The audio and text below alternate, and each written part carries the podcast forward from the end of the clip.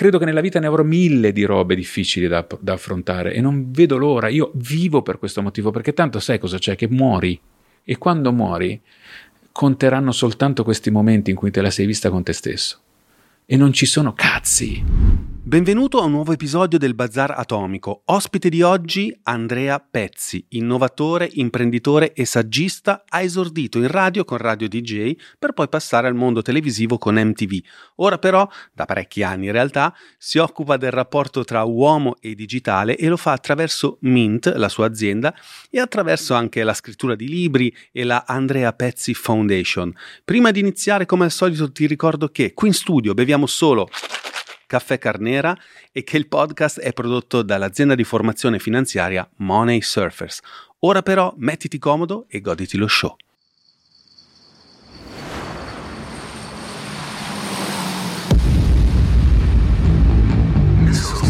Il Bazar Atomico. Ciao Andrea, grazie di esserci. Ciao, grazie a voi per avermi invitato. Giri in Vespa, ho visto, elettrica. Elettrica, hai visto? Che figata. Sì, quanta autonomia ha? Ce la fai? Eh sì, sì, due giornate direi, poi Ah. rispetto ai miei viaggi che sono ufficio, casa, ufficio, casa, ufficio, poi qualche movimento, però sì, è abbastanza comoda, almeno nella dimensione del motorino per città funziona. Poi non mi sono ancora spinto sull'automobile, anche perché poi, eh, sai che a un certo punto, cioè, essere troppo Green. che è ovviamente una minchiata Sì. devastante, no? Perché non è che poi ci si crede veramente a questa cosa del green, nel senso che poi per produrre le batterie, come sappiamo bene, però è, è, è troppo di tendenza, per cui ogni, ogni tanto viene voglia di, no? E quindi non, non- e poi il motore Cioè, scoppia. tanta non troppo, diciamo. S- No, è che eh, mi sembra di essere un po' troppo conforme, allora ogni tanto mi faccio delle domande. Mi verrebbe da comprare una Tesla, da provarla, che comunque è un Ah, oggetto. tu dici, non è che sono vittima... No, poi diven- no, di no, un'ondata non di mi pongo il marketing. problema in questi termini, mi pongo il problema nel... eh, cioè che alla fine probabilmente, eh, non lo so, mi piace il motore a scoppio, e mi piace, eh, comincio forse la, forse la vecchiaia, eh, per cui mi piace il sapore, più vado avanti più mi viene voglia un po' di tornare indietro. E quindi non essere troppo lì dove tutti dovrebbero essere quando fanno il mio lavoro mi sembra un pochettino irrispettoso del buon senso. Infatti, proprio ieri sul post leggevo che stanno tornando le audiocassette. Io, per esempio, ho comprato da poco il giradischi con i vinili. Sì, sì, sì. Ed è, oggi ho pranzato tra l'altro a casa prima di venire qui, ascoltavo eh, So What di Miles Davis in sottofondo col rumore beh. che è il rumore del vinile e la prima cosa che il mio ospite ha detto è comunque, comunque un'altra roba, ci siamo proprio dimenticati cos'è il vinile. Posso chiederti, ma a casa tua ancora adesso ci si deve levare le scarpe? Perché io e No. te abbiamo un sacco di amici in comune dagli anni 90. Ma anche nell'Airbnb dove sto adesso mi hanno chiesto di non e tenere mi le scarpe, dicevano, se cioè, vai a casa di Andrea, sempre più alle- comune questa all'epoca cosa. abitavi su Naviglio, Sì, Eh, quella che- casa del naviglio, sì. che sì. adesso è normale perché è diventata più di tendenza sta cosa, però negli anni 90 Ecco, nessuno vedi, si oggi levava... non lo faccio. esatto. Perché oggi va di moda. in controtendenza. No, oggi non lo faccio, non mi viene neanche in mente. Io mi metto scalzo molto spesso e volentieri, ma non, Non una imponi cosa- a chi no, viene di- No, però sai, era la mia prima casa, cioè sai, eh, ragazzino, appena arrivato Eri stato in Giappone, eri stato, Esatto, no? Sì, poi ma poi mi vestivo, ti ricordi come mi vestivo? Sai che lui ci conosciamo un sacco di tempo. Sì, Giovanni cui- e Andrea si conoscono e non, non gliel'abbiamo detto che oggi No, infatti quando incontrato. ho detto che cazzo ci fai? tu?" Eh, sì, no, non, non sono un... non- le ritualità, diciamo così, estetiche me le, me le godo da solo, non ho bisogno di obbligare nessuno e condividere più nessuno, con, con nessuno, insomma, questo, questo genere di abitudini. Eh, sei cambiato molto. E, Per fortuna, direi. Sì, e no, e la cosa che è interessante è che tu hai detto casa ufficio, casa ufficio, tu devi sapere che mh, nella mia vita io faccio il formatore, no? Sì. E oltre alla formazione finanziaria, quindi legata al mondo degli investimenti, mi occupo anche insieme al mio socio Enrico Garzotto, che saluto, di aiutare le persone a mettersi in gioco e a mh, far sgorgare dentro di sé una maggiore coerenza tra il lavoro che fanno e la propria vocazione umana, la missione di vita. Non mi piace chiamarla passione, perché passione ha un'etimologia un po' controversa, quindi patire, passione.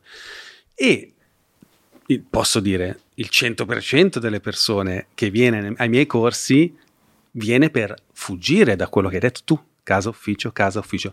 Tu invece hai fatto un, noi lo chiamiamo remake, no? un remake della tua vita al contrario, cioè tu eri una superstar che lavorava nei media, un content creator ante litteram vogliamo dire, e sei diventato invece uno che lavora come imprenditore in ufficio e ha un lavoro, ovviamente la sto facendo semplificata però per far capire Se alle i miei- persone, Se i miei colleghi ti sentissero si farebbero una risata. perché sei sempre in giro. Anzi, quando ti sentiranno perché lo metterai online. Perché eh, sei sempre in giro, in No, realtà. perché, perché No, però hai fatto, modo di hai fatto una conversione che, che è opposta a quello che, che è la, l'emotive delle le persone vo- ambiscono ad avere più visibilità oggi con i social media come tutti possono ambire ai 4 minuti di notorietà di Andy Warhol eccetera.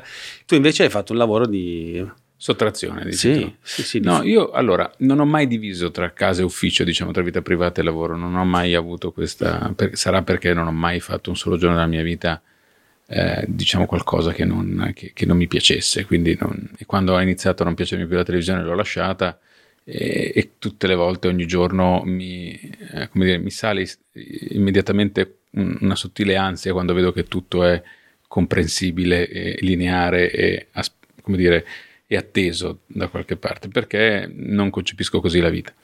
E quando dico casa ufficio devi venirci nel mio ufficio perché è un posto, è un posto che mi sono costruito a misura di, di, eh, di- diciamo l'identità aziendale che io volevo l'ho, l'ho saputa credo costruire attorno a me abbastanza, abbastanza sapientemente. Cioè bene come è fatto? Ci sono delle cose Eh, bizzarre? Ci allora è un ufficio statue so. No no no no è un ufficio in cui si fa molta formazione a proposito di quello che dicevi tu. È ho un visto. ufficio in Mint cui Academy sì, c'è la. Mint Academy, è un ufficio in cui si parla di digitale, ma lo si fa con un taglio che ha a che fare anche con l'Empower Human Thinking, che è il nostro payoff.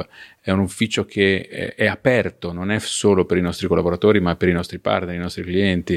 È un ufficio in cui io non ho una scrivania, in cui, eh, come dire, eh, c'è un, un modo di stare in ufficio come se si stesse a casa, però più comodo perché hai le stanze per fare le tue video call come di solito fai in smart working, ma lo fai in ufficio. Abbiamo una sala podcast dove stiamo producendo podcast sul tema del digitale, ma ho anche una mia fondazione che porta il mio nome e che farà dei podcast e quindi è anche un centro di produzione, ci stiamo divertendo, ci sono, si intrecciano talmente tante cose che è meraviglioso starci dentro, quindi non è l'ufficio eh, diciamo, è come quando facevo televisione, non ho mai fatto la televisione come la televisione deve essere fatta, l'ho fatta come la volevo fare io e ho fatto l'impresa e ho fatto l'ufficio e ho fatto il rapporto all'interno dell'organizzazione aziendale, quello che noi chiamiamo green print, c'è il blueprint di prodotto, il green print che è quel nostro modo di stare insieme, di stare nel mercato come io credo che si debba fare. E questo è un gioco di creatività che non ha nulla di diverso da quello che facevo anche quando lavoravo come autore televisivo, quindi non ho mai smesso di fare quello che ho sempre fatto. però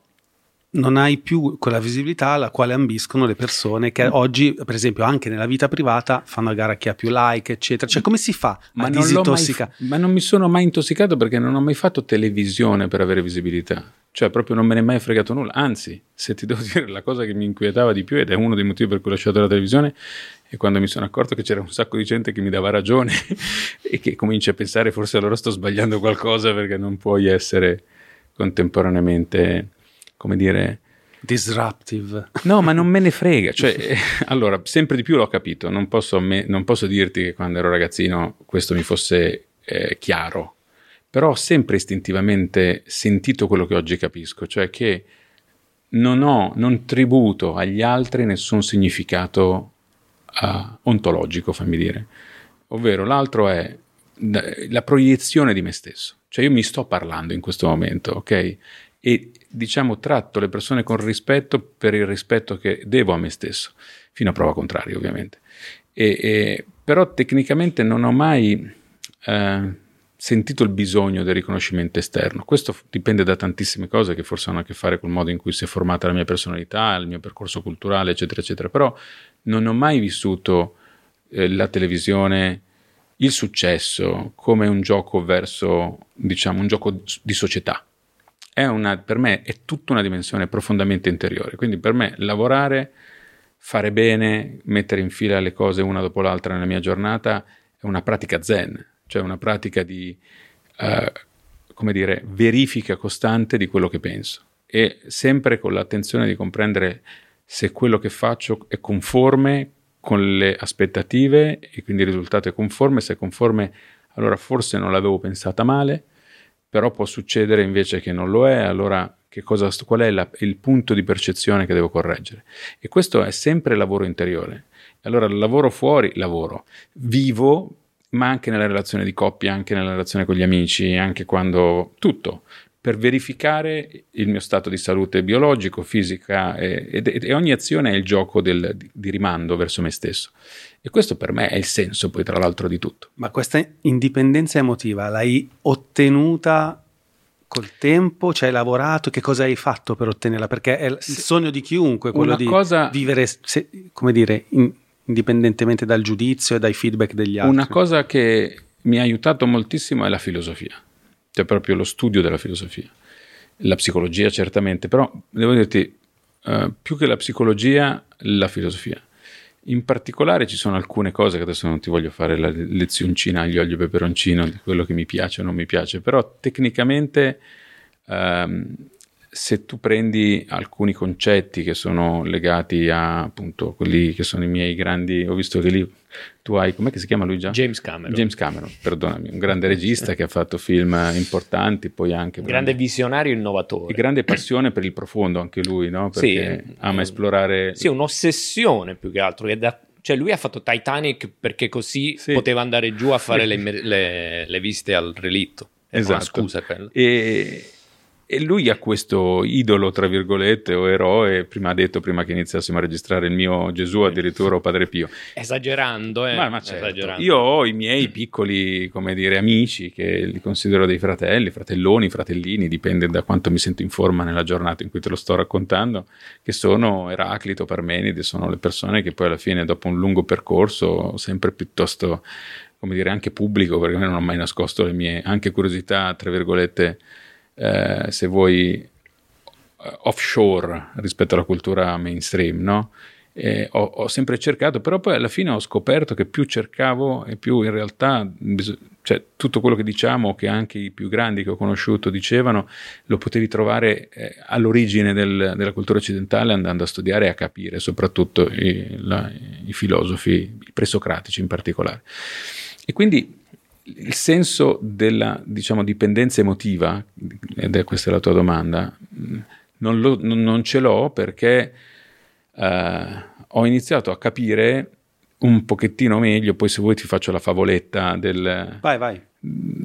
come perché a un certo punto invece sì, eh, ho, avevo, ho avuto da ragazzo, da ragazzino, questo, questo, questo sentore di, eh, diciamo, questo bisogno di conferma negli altri, no? Perché poi è chiaro che ti invade, ti, ti, ti prevarica certe volte, soprattutto quando hai successo. Il successo è stata la più grande scuola di psicologia che io potessi avere. Allora ti racconto una piccola, se, se mi consenti, una piccola storia che a me piace Qua c'è molto. tutto il tempo. Ok. Siamo easy. Eh, allora, vediamo come l'ha imposto. Però, se tu pensi, la psicologia classica, ok, dice che eh, ovviamente rispetto, rispetto agli animali, alle creature, diciamo, forse prive di coscienza, dico forse perché poi diamo per scontato tante cose, ma chi lo sa. Certamente gli animali non fanno storia, non fanno cultura, non si interrogano attraverso eh, filosofia, poesia su se stessi, cioè hanno, hanno un approccio molto semplice, cioè l'istinto della vita di natura si, li alimenta e loro eseguono senza libero arbitrio, diremmo. No? Eh, l'affresco fondamentale di cui io spesso parlo quando mi capita di parlare di questi argomenti è quello di Adamo ed Eva in cui si mangia la mela, vengono cacciati dall'Eden perché stando nell'Eden stavano all'interno di un ordine di natura dove erano uguali agli animali. Poi mangiando dall'albero della conoscenza il frutto, cioè cominciano a diventare esseri che ambiscono a conoscere, no? E quindi vengono cacciati perché vogliono, dice il serpente, vuoi essere superbo come Dio, quindi essere cacciati dal, dall'Eden significa voler entrare nell'esistenza, existere, visto che prima citavi giustamente le etimologie, è proprio stare fuori dall'essere. Ora, l'essere umano da questo momento ha quindi due istinti fondamentali, secondo la psicologia. L'istinto di sopravvivenza, come tutti gli animali, e poi l'istinto, eh, diciamo, evolutivo, quindi l'istinto di conservazione e l'istinto evolutivo. L'istinto di conservazione è questa cosa potentissima che chiaramente quando ci siamo nella merda tiriamo fuori certe volte delle capacità che non pensavamo di, di avere e che per esempio nei bambini vediamo perché io, eh, come dire, quando incontro i bambini, lo sai, se non so se hai dei figli, Sì.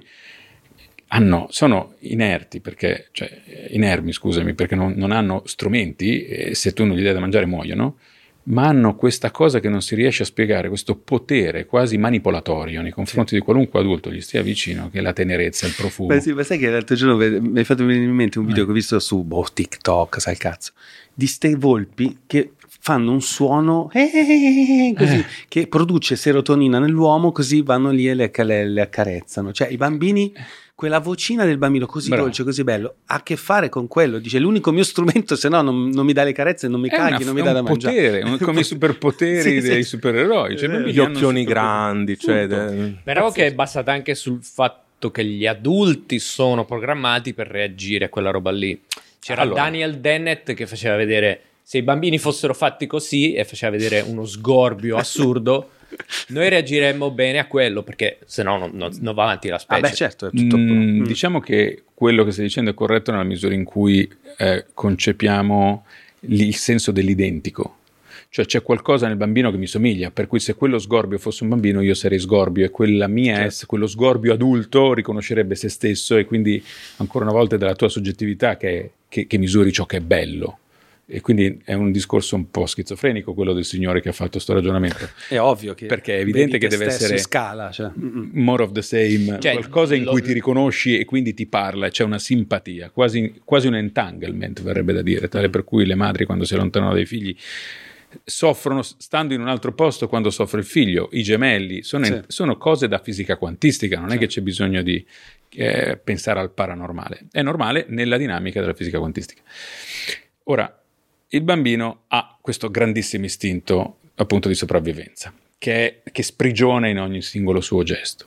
Poi però questo bambino si evolve, si evolve e diventa un pochettino più adulto, maturo eh, e è curioso, vuole anche individuarsi, il processo di individuazione, direbbe la psicologia, è quel processo per cui dal bambino eh, dipendente deve diventare persona indipendente e quindi questo come avviene attraverso le varie fasi, Erickson le, dividi- le divideva in fase anale, fase insomorale, tutte le fasi evolutive dell'individuo. Quando eh, l'individuo piano piano, piano piano, piano piano si individua, lo fa con dei gesti appunto evolutivi che potrebbero in qualche misura andare in contrasto con l'adulto e quindi eh, fa un'azione che magari secondo la morale sociale, sai, si diceva, dicevano dei bambini, si dice uh, omnia munda mundi, no? tutto è puro per i puri, i bambini sono puri, per cui anche se facessero una cosa strana, adesso non voglio fare esempi, ma Sì, sì.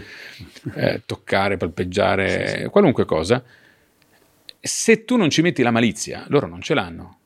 E nel momento in cui ce la metti, in qualche modo la tua malizia gli, gli crea, direbbe uno che fa psicologia, crea una associazione, perché tu, tu metti chiaramente una barriera tra te e lui perché dici no, questo no, è un no emotivo, è un no categorico, e questa divisione che poni gli fa capire che se si vuole evolvere, sì, può farlo, ma mette in pericolo suo- la sua sopravvivenza, perché Certo. se chi gli fa questo- questa censura è l'adulto da cui lui dipende biologicamente, deve fare una scelta. E tu cosa scegli tra vivere o evolverti? Prima di tutto vivere, Certo. poi semmai evolverti. Quindi giustamente il bambino ripiega e fa un'associazione pericolosa, cioè associazione, spostamento, rimozione, dice la psicologia.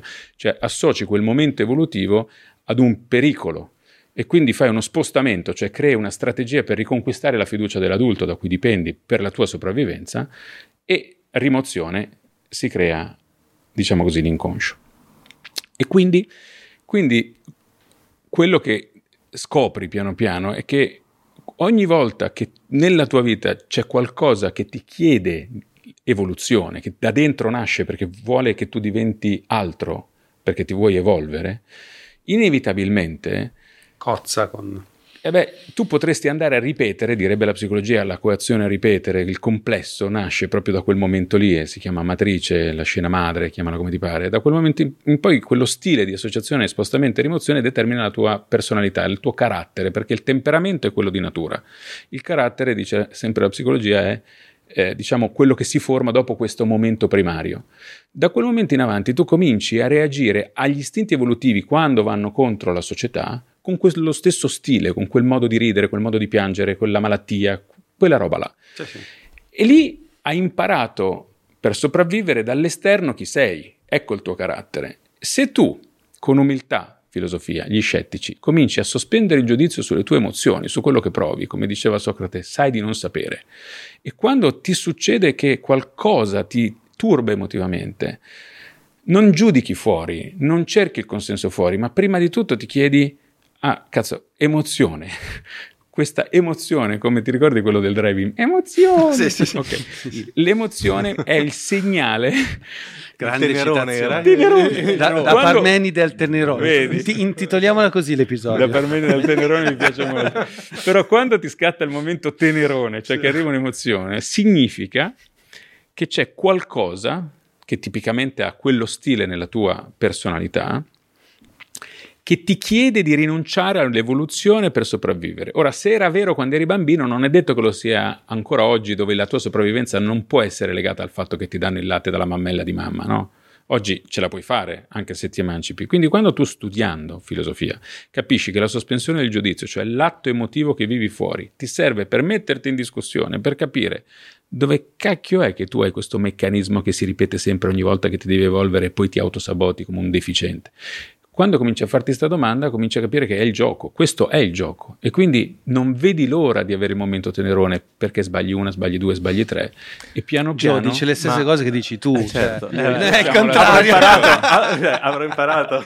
Lui mi rompe il cazzo sempre così ed è brutto perché ehm, a me piacerebbe non soffrire mai, non so come dire. E infatti No, anche... ma la vita è tutto qua. Eh, esatto, però ogni tanto mi dico... È ma l'antitesi ma che non ti è- fa evolvere. Ok, ma non certo. è che questa cosa invece è il vostro programmazione inconscia cattolica che avete nel cuore, che dove bisogna... Cattolica solo- sto cazzo, ti sembro Ma, cattolico vera- io. ma veramente, cioè, poi stai parlando anche Oh. di me, quindi che cazzo. No, dico, cattolica. dico, dico, ti dico, No, perché non è che cattolica? non lo so, eh, È una risposta. eh, perché abbiamo un, un- cioè, un crocefisso, là, il dolore, il cilicio, cioè, il, No, ma il no, cristianesimo cosa ha fa- c'entra questo? No, qui c'è James dico, dico. No, però cosa c'entra? E dico, la, mh, questa, questa tendenza a nobilitare il dolore non può a volte nascondere anche una, come dire, una, questo- Vedi? un tipo di perversione di questo tipo. Ah, se non soffro non sto evolvendo. Invece uno può evolvere anche senza soffrire. Guarda, dico, guarda, chiedo. guarda. Tu hai appena detto una parola che voglio riprendere, che è nobilitare il dolore. Presupposto del nobilitare l'oggetto o simbolo, cioè il dolore, il concetto, è presupposto appunto fenomenologico, direbbe Husserl, cioè un presupposto molto cattolico, cioè la- il simbolo che rappresenta. Io non credo che si possa o si debba nobilitare nulla. Nobile sono io. Ogni cosa che guardo è nobile se sono nobile io. Omnia munda mundi, come dicevo, se tu sei puro, tutto è puro. Quindi io non voglio nobilitare nulla, ma il dolore visto da me, che faccio del dolore, io, attivo, vivente, faccio del dolore strumento della mia vita, eh, è un oggetto, uno strumento della mia realizzazione. Cioè, quando io leggo un, un libro, anche il più bello del mondo, e tu mi puoi dire, ah, mi dici un libro che ti è piaciuto durante l'intervista, spesso io rispondo, ma il libro non è nulla, è il vivente che lo legge, che è in grado di dargli un significato, in quel particolare momento è in grado di Certo. capirlo, che diciamo dà vita a quel libro. Di per sé il dolore è brutto, è negativo forse, ma se tu lo sai capire, la- quell'esperienza drammatica può essere la tua salvezza, la malattia forse è la tua salvezza. Ci sono persone che se non...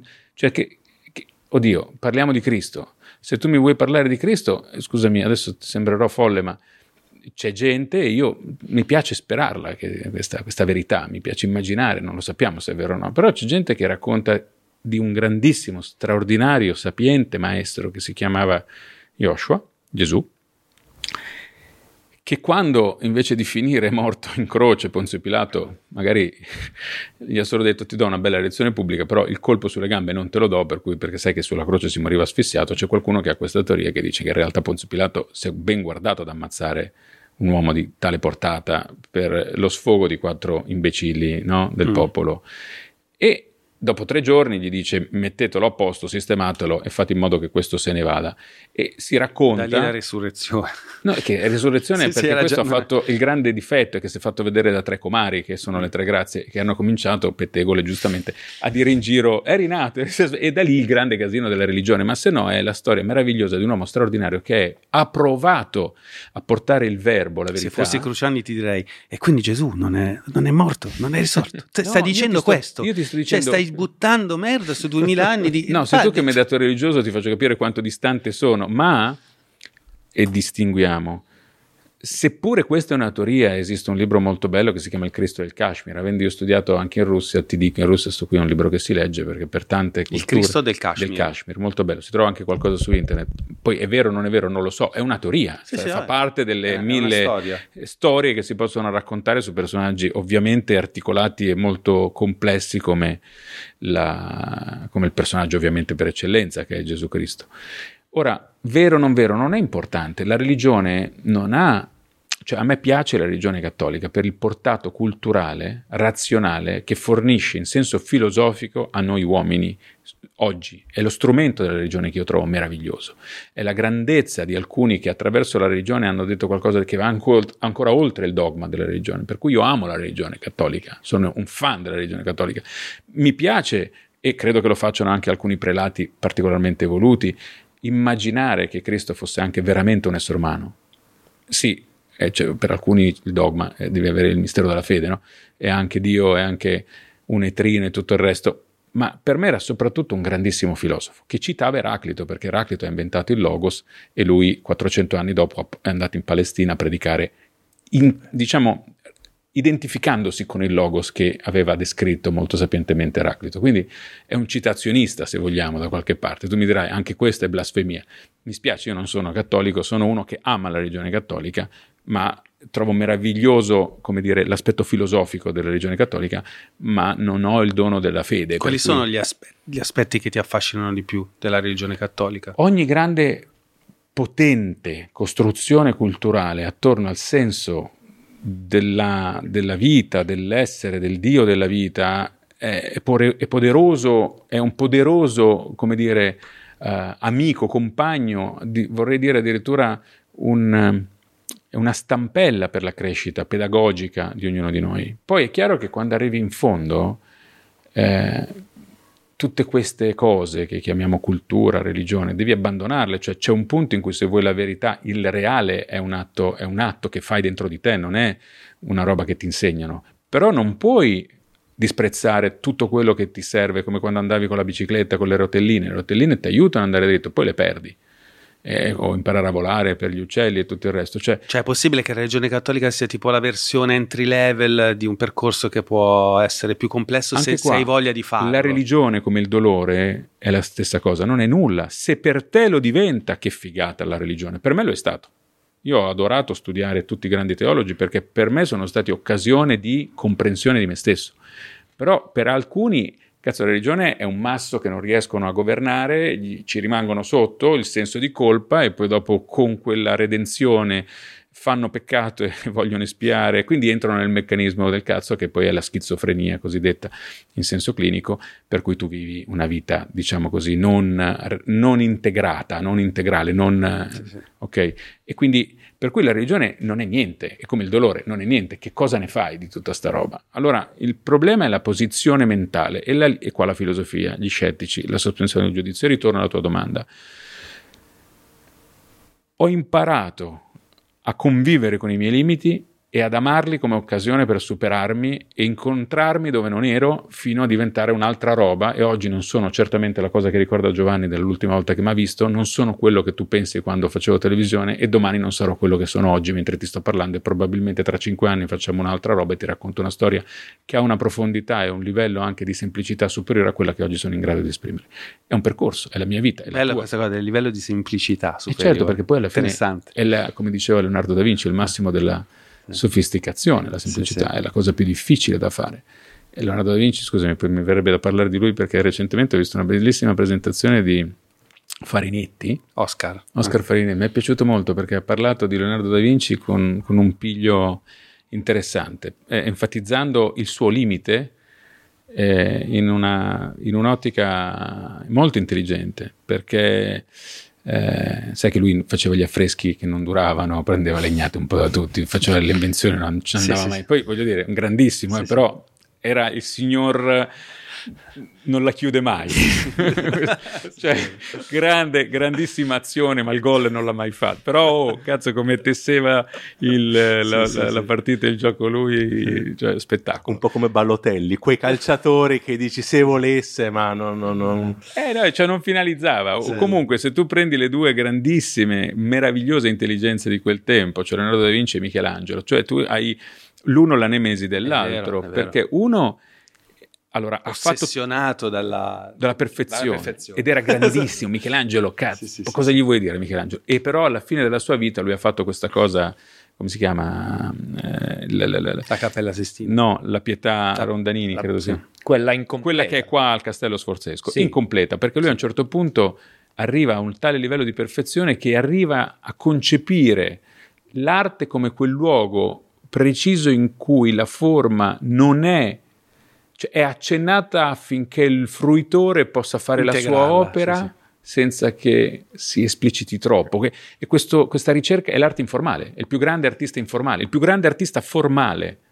È Sì, diventato l'iniziatore dell'arte informale, perché Sì, è sì. quello che ha creato il presupposto dell'arte non Sì, sì, finita. mi ricorda una roba che ho sentito, proprio mi hai detto questa cosa due settimane fa, un'intervista a Luca Guadagnino, regista, no? Luca Guadagnino, che bravissimo. diceva, regista. ma io, cioè, non, non potrebbe esistere la mia opera senza il pubblico, perché è il pubblico che la Certo. rende opera, La attraverso la sua lettura. Ci sono due opere d'arte, Eh, chi l'ha fatta e chi la guarda. Eh Perché sì, se poi cioè, io non, è- no- cioè, non so come dire, non è vera opera se non è il pubblico che la rende tale. Questo- la- questa è una frase che non Mm. condivido, però è certo che, e anche qua filosofia, simposio, Platone, racconta nel simposio di Platone, si racconta di Socrate seduto al tavolo, e che cosa fanno questi ragazzi attorno al grande maestro?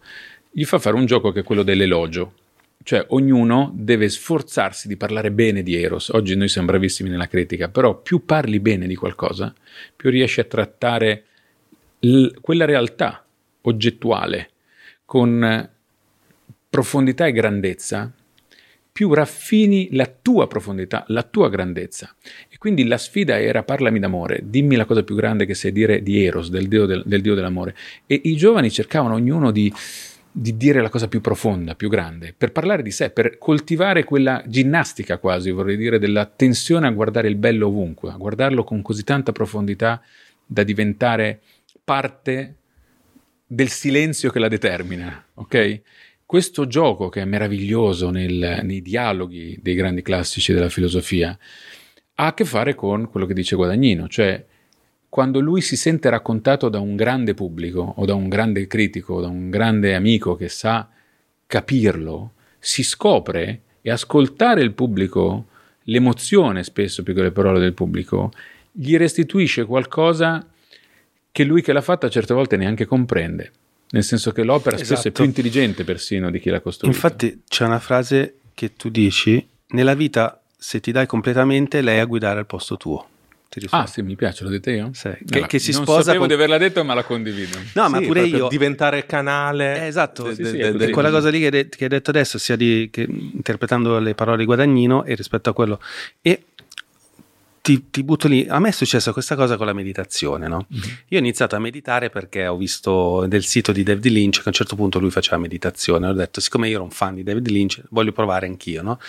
E ho iniziato a meditare per un obiettivo, non so come dire, perché volevo essere più creativo, volevo fare più soldi, essere più produttivo. E poi, con, ormai sono vent'anni che pratico la meditazione, mi sono reso conto che a volte io che pensavo di utilizzare la meditazione come strumento, La meditazione usava te. mi sono sentito di- diventato uno strumento della meditazione, tant'è che eh, in qualche modo ne sono diventato addirittura un ambasciatore o comunque ho fatto della mia vita, come vedi qua, ehm, Sì. tanta, tanta, tanta spiritualità in più inserita e cioè, ha permeato tutti gli aspetti Però della mia posso vita. dirti, la grande meditazione, ma questo non lo dico io, lo dicono i tuoi maestri, non i miei, anche se, perdonami, nella cultura vedica sarebbe uno degli argomenti più grandi, difficili, l'Upanishad, cioè la grande cultura vedica che poi Sì, è la Quella di cultura- Maharishi è la... ma no, la cultura radicale di tutto Sì. quello che definiamo come cultura orientale certo. ed è meravigliosa ed è il motto fondamentale della cultura vedica è tu sei quello, quello che ti Sì. dicevo all'inizio, cioè che l'altro non esiste, tu sei quello. Cos'è che hai detto? Sei- quello sei tu. Sì. Cos'è che vedi? Quello sei tu. Fai l'elogio dell'amore. Ecco chi sei. Quanto sei in grado di definire grande il mondo? Ecco quanto sei grande. Quanto sei capace di fare del problema una forma d'amore della vita verso di te? Ecco che cos'è il gioco tra te e la vita. Cioè, tu sei quello. E questo è quello che ho scoperto amando profondamente tutti i miei maestri, conosciuti e sconosciuti, ma letti, studiati nei libri, perché a un giorno poi ho scoperto che ero io. E, e quindi sono diventato il Buddha, visto che parli di cultura orientale, quando quel bellissimo episodio zen della ghianda messa sottoterra e la ghianda poi diventa la quercia. E al, al maestro zen, il maestro zen dice al discepolo, gli dice, trovami cosa vuol dire uccidere il proprio maestro, trovami la ghianda della quercia, tu scavi e c'è la quercia, ma tu la ghianda non la trovi più, e dice, dove cacchio è finita? La quercia ha ucciso il suo maestro, cioè è diventata la, quer- la- cioè, la quercia è diventata quello che era scritto dentro la ghianda e nel diventarlo il maestro è morto, la ghianda non c'è più. E questo è esattamente uccidere il proprio maestro, cioè diventare, sapere che sei tu sei quello, che tu sei quel maestro che tu per tanto tempo hai guardato fuori da te come strumento per incontrarti. E non importa chi è veramente. Quando ogni tanto qualcuno mi fa la domanda imbecille, sì, ma chi era veramente? Io ho amato un uomo, un- per me è stato un maestro, un amico, ed è quello che mi ha consentito con grande sapienza di capire questo concetto, perché per riuscire a regalartela questa verità devi non avere ego tu, maestro. Il grande maestro è quello che quando ti dice guardami, sono Dio, sono Dio, sono Dio, poi si sposta, c'è lo specchio e Dio sei tu. E questa capacità di sottrarsi, perché sa che sta giocando per, per il tuo divenire e si, e si fa strumento accettando anche il pericolo della proiezione che ne deriva, perché poi quando fai questi giochi sono cazzi, Sì. perché poi ti prendi tu le colpe e le responsabilità dell'inconscio e della stupidità di chi ti guarda. Allora, questo è il grande gesto d'amore che Ma tu provo. parli di Meneghetti adesso? Meneghetti, Meneghetti è quello che- Lo sapevo. No, ma lui è un uno. errore non dovevo fare, porca puttana. Lui fa le recensioni. Me- Mereghetti va benissimo. Tra l'altro è stato anche lui il mio maestro. Cioè io ormai no, ma io adoro perché poi la verità è che poi io ne parlo È perché mi vivo, diverto. tra l'altro. No, è Perché? morto nel 2013. Ah, ok, no, Mortacci, va, tu, scusate, scusate. No, Me- Mereghetti è vivo. Mereghetti è vivo. No, Mereghetti. Il mio vero maestro. No, che no, Mereghetti- no, no, Mereghetti dicevo. sì. No, ma non era il mio, cioè, allora ti ripeto, è stato, lui è stato la mia provocazione intellettuale per studiare, cioè lui è, è- ripeto, eh, però non è, di- i miei maestri, se ti devo definirli, se devo definirli seriamente, sono veramente Eraclito, Parmenide, sono quelli che non ho mai conosciuto, perché a un certo punto ho capito il gioco, è più facile proiettare su quello che non conosci, perché quello che conosci comunque c'è il limite che c'è, esiste, mentre invece superare qualcuno che conosci, che rutta, che, Sì, che- no, capito, certo. che vive della vita, che vivi, è una cosa, ma quando devi superare, eh, cioè adesso se lui incontrasse veramente il suo eroe, come si chiama? James Ricordi- Cameron. James Cameron, io scusami, sono una, una chiavica su ste robe. James Cameron probabilmente toglierebbe quella fotografia dopo una settimana di, come dire, di Eh, vacanza. never con meet your heroes. Bravissimo. È una, una delle e- regole fondamentali. E quindi se vuoi giocare a questo gioco del divenire, è importante amare alla follia quello che non conosci per- perché l'amore è ineffabile, per esempio nel gioco di, no, dell'elogio di cui parlavo prima. E quindi i miei veri maestri, quelli che mi hanno ancora di più portato alla proiezione ultima di me stesso verso qualcosa che è fuori ma in realtà è dentro, sono quelli che ho studiato. Poi adesso c'è sta fesseria imbecille che Meneghetti perché io l'ho portato in televisione, io ci, mi- ci rido sopra perché mi diverte e faccio tutt'altro che Ma rinnegare. è vero che si faceva sesso nella Ma vostra che incontro? cazzo dici? Sesso, diciamo. Io spero di sì, innanzitutto. Comunque a Report poi, l'hanno scusami, detto che... il report hanno- Io spero di sì. Io lo trovo meraviglioso perché hanno citato un, un pezzettino. A parte che anche se si facesse sesso non so. No, ma io erano gli anni 70, io non c'ero, avevo- Ah, ok. io sono del 73, Perché avevo 13 anni. Il documentario di Osho l'hai visto quello lì? No, non ma que- No, scusami, vedere. che Meneghetti fosse un personaggio che negli anni 70 aveva fatto, era un guru, cazzo ci vuole, un genio a capirlo, lo diceva quasi lui stesso, stesso, che ci fosse negli anni 70, i figli dei fiori, una promiscuità, che avesse messo le mani dentro la fogna della società, tossico- tossicodipendenti, criminali, il peggio che andavano in manicomi a prendere i matti, Mm-mm. era il periodo in cui si poteva fare con una firma, prendere responsabilità, te lo porti a casa, cioè è un signore che per fare quello che ha fatto ha veramente, si è sporcato le mani, non è uno che faceva filosofia, era uno che stava. Era un frate francescano che poi si è spretato, quindi c'era contro, e poi ha fatto sto percorso. Bontà sua, che cazzo me ne frega, cioè posso dirti, è la sua vita, non è la mia. A me mi ha interessato come mille altre persone mi hanno interessato, è affascinato come pochissimi mi hanno affascinato. E quindi, visto che io sono uno che quando gioca al gioco del chi abbassa lo sguardo per prima non lo abbassa mai, fino a quando non sono riuscito a risolverlo, come ogni problema della mia vita, l'ho affrontato ogni giorno per cercare di capire dov'ero, oltre di lui, dov'ero io. E l'ho fatto. E l'ho super... È questo che è interessante per me. È che non è... Lui oggi se esiste, lo guardo da, da dove sto e non lo guardo dal basso verso l'alto. Ovunque sia. Non fa più parte di me, punto. Ma auguro a tutti di aver il piacere di incontrare un uomo e di superarlo, un uomo di valore, un uomo su cui proietti un significato. Poi magari era un cretino, io ci vedevo chissà che, però diciamo che come una figura paterna, se Sì. vuoi, Sì, sì, sì. la grandezza è il superamento di questa dialettica e questo è il significato profondo che c'è secondo me nel rapporto tra le persone, non necessariamente le persone sfidanti come uno che lo fa di mestiere ed era il suo caso, ma qualunque amico, qualunque anche amore, cioè superare la dimensione persino del rapporto maschio-femmina, dove tu quando... perché ami? Che cos'è l'amore? Scusami, la risposta che mi do io. Se fossi al tavolo del, del simposio di- con di Socrate, l'amore è un istinto che ti, ti insegna quello che devi diventare. E io, per esempio, ho amato e amo moltissimo eh, la donna, al di là di quello che adesso va di moda, perché la donna ha, un- ha qualcosa che mi piace, ha un modo, una sensibilità che io voglio diventare. Cioè mi piace l'intelligenza, l'anima, la sensibilità femminile. E Raffaello, guardando Leonardo da Vinci nell'opera meravigliosa della Gioconda, dice, riportano diciamo eh, gli annali, dice quest'uomo è un genio perché ha dipinto se stesso come una donna. Da lì nasce la questione di... perché l'artista è l'uomo che diventa donna, che arriva a, a- a incontrarsi come persona, cioè il maschio che diventa donna, esattamente come le donne, al processo contrario, quando le vedi invecchiare nella loro forza, potenza addirittura storica, la regina Elisabetta, riescono a diventare uomo, uomo inteso come padrone del mondo. Sì, sì. Invece, quando sono giovani, forse sono più eh, leggere, leggiadre.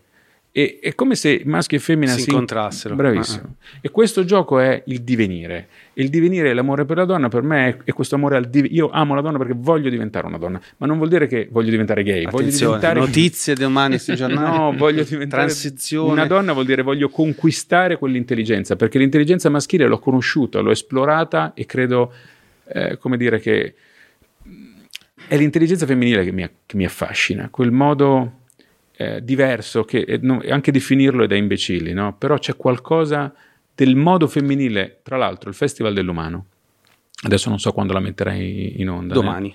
Ah, fantastico. Vero? Già domani. Sì, Sì, sì. Allora, il 14 di ottobre c'è il Festival dell'Umano. Il Festival dell'Umano A Milano. a Milano. Noi parliamo di maschile e femminile, che è un temone. Temone. Temone, ma non del maschio e della femmina e dei generi, ma del modo maschile, del modo femminile della vita, che è un cacchio di tema devastante, perché anche le piante hanno un modo maschile, ognuno di noi in ogni momento, adesso in questo momento sto parlando, ti, ti sto parlando con un modo perché affermo maschile, tu hai un modo femminile perché stai ascoltando, ma quando dici qualcosa io ho un modo femminile perché sono più forse ricettivo, se questo è il modo femminile. Ma che cos'è il modo maschile, che cos'è il modo femminile? Esiste filosoficamente, intellettualmente, si può concepire una differenza di approccio che è presente sia nel maschio che nella donna e che non è mai uguale a se stesso e che nel corso della vita persino questo- questa fluidità cambia.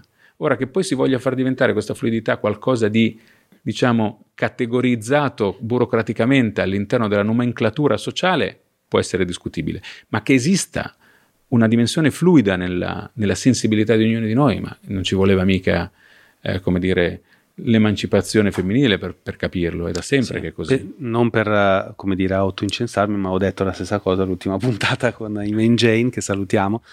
Cioè, non si parla mai della parità dei sessi interiori, cioè, della, cioè della- di queste mai- dinamiche qua, mai tranne al Festival dell'Umano, Ti ovviamente. ringrazio. No, però Quando è- è? Il eh? 14, 14 ottobre. Tanto non si può venire perché lì è numero chiuso. No, quindi, e quindi abbiamo No, chiuso. veramente questo aspetto, vabbè, forse, ecco, mi domando, secondo te queste cose di cui stiamo parlando, ehm, che non sono all'ordine del giorno, cioè non, non ne parlano i giornali della- dei diritti eh, del- del- della nostra femminilità interiore. Esatto. Eh, ha senso, eh, come dire, eh, parlarne, divulgarne, divulgarne, cercare di far... Di, cioè, anche il tuo festival è un festival a numero, chi- a numero chiuso, hai appena detto, no? C'è una cosa per pochi. Non ci sta... No, no, no, no. no. Cioè, Eh, si possono dire queste cose a tanti? Perché ho come l'impressione che sono troppi fraintendimenti. Anche il percorso che hai fatto con. Lo stiamo facendo, io non so Ah. quante persone vedranno questo podcast, però lo stiamo facendo, cioè alla fine, anche qua,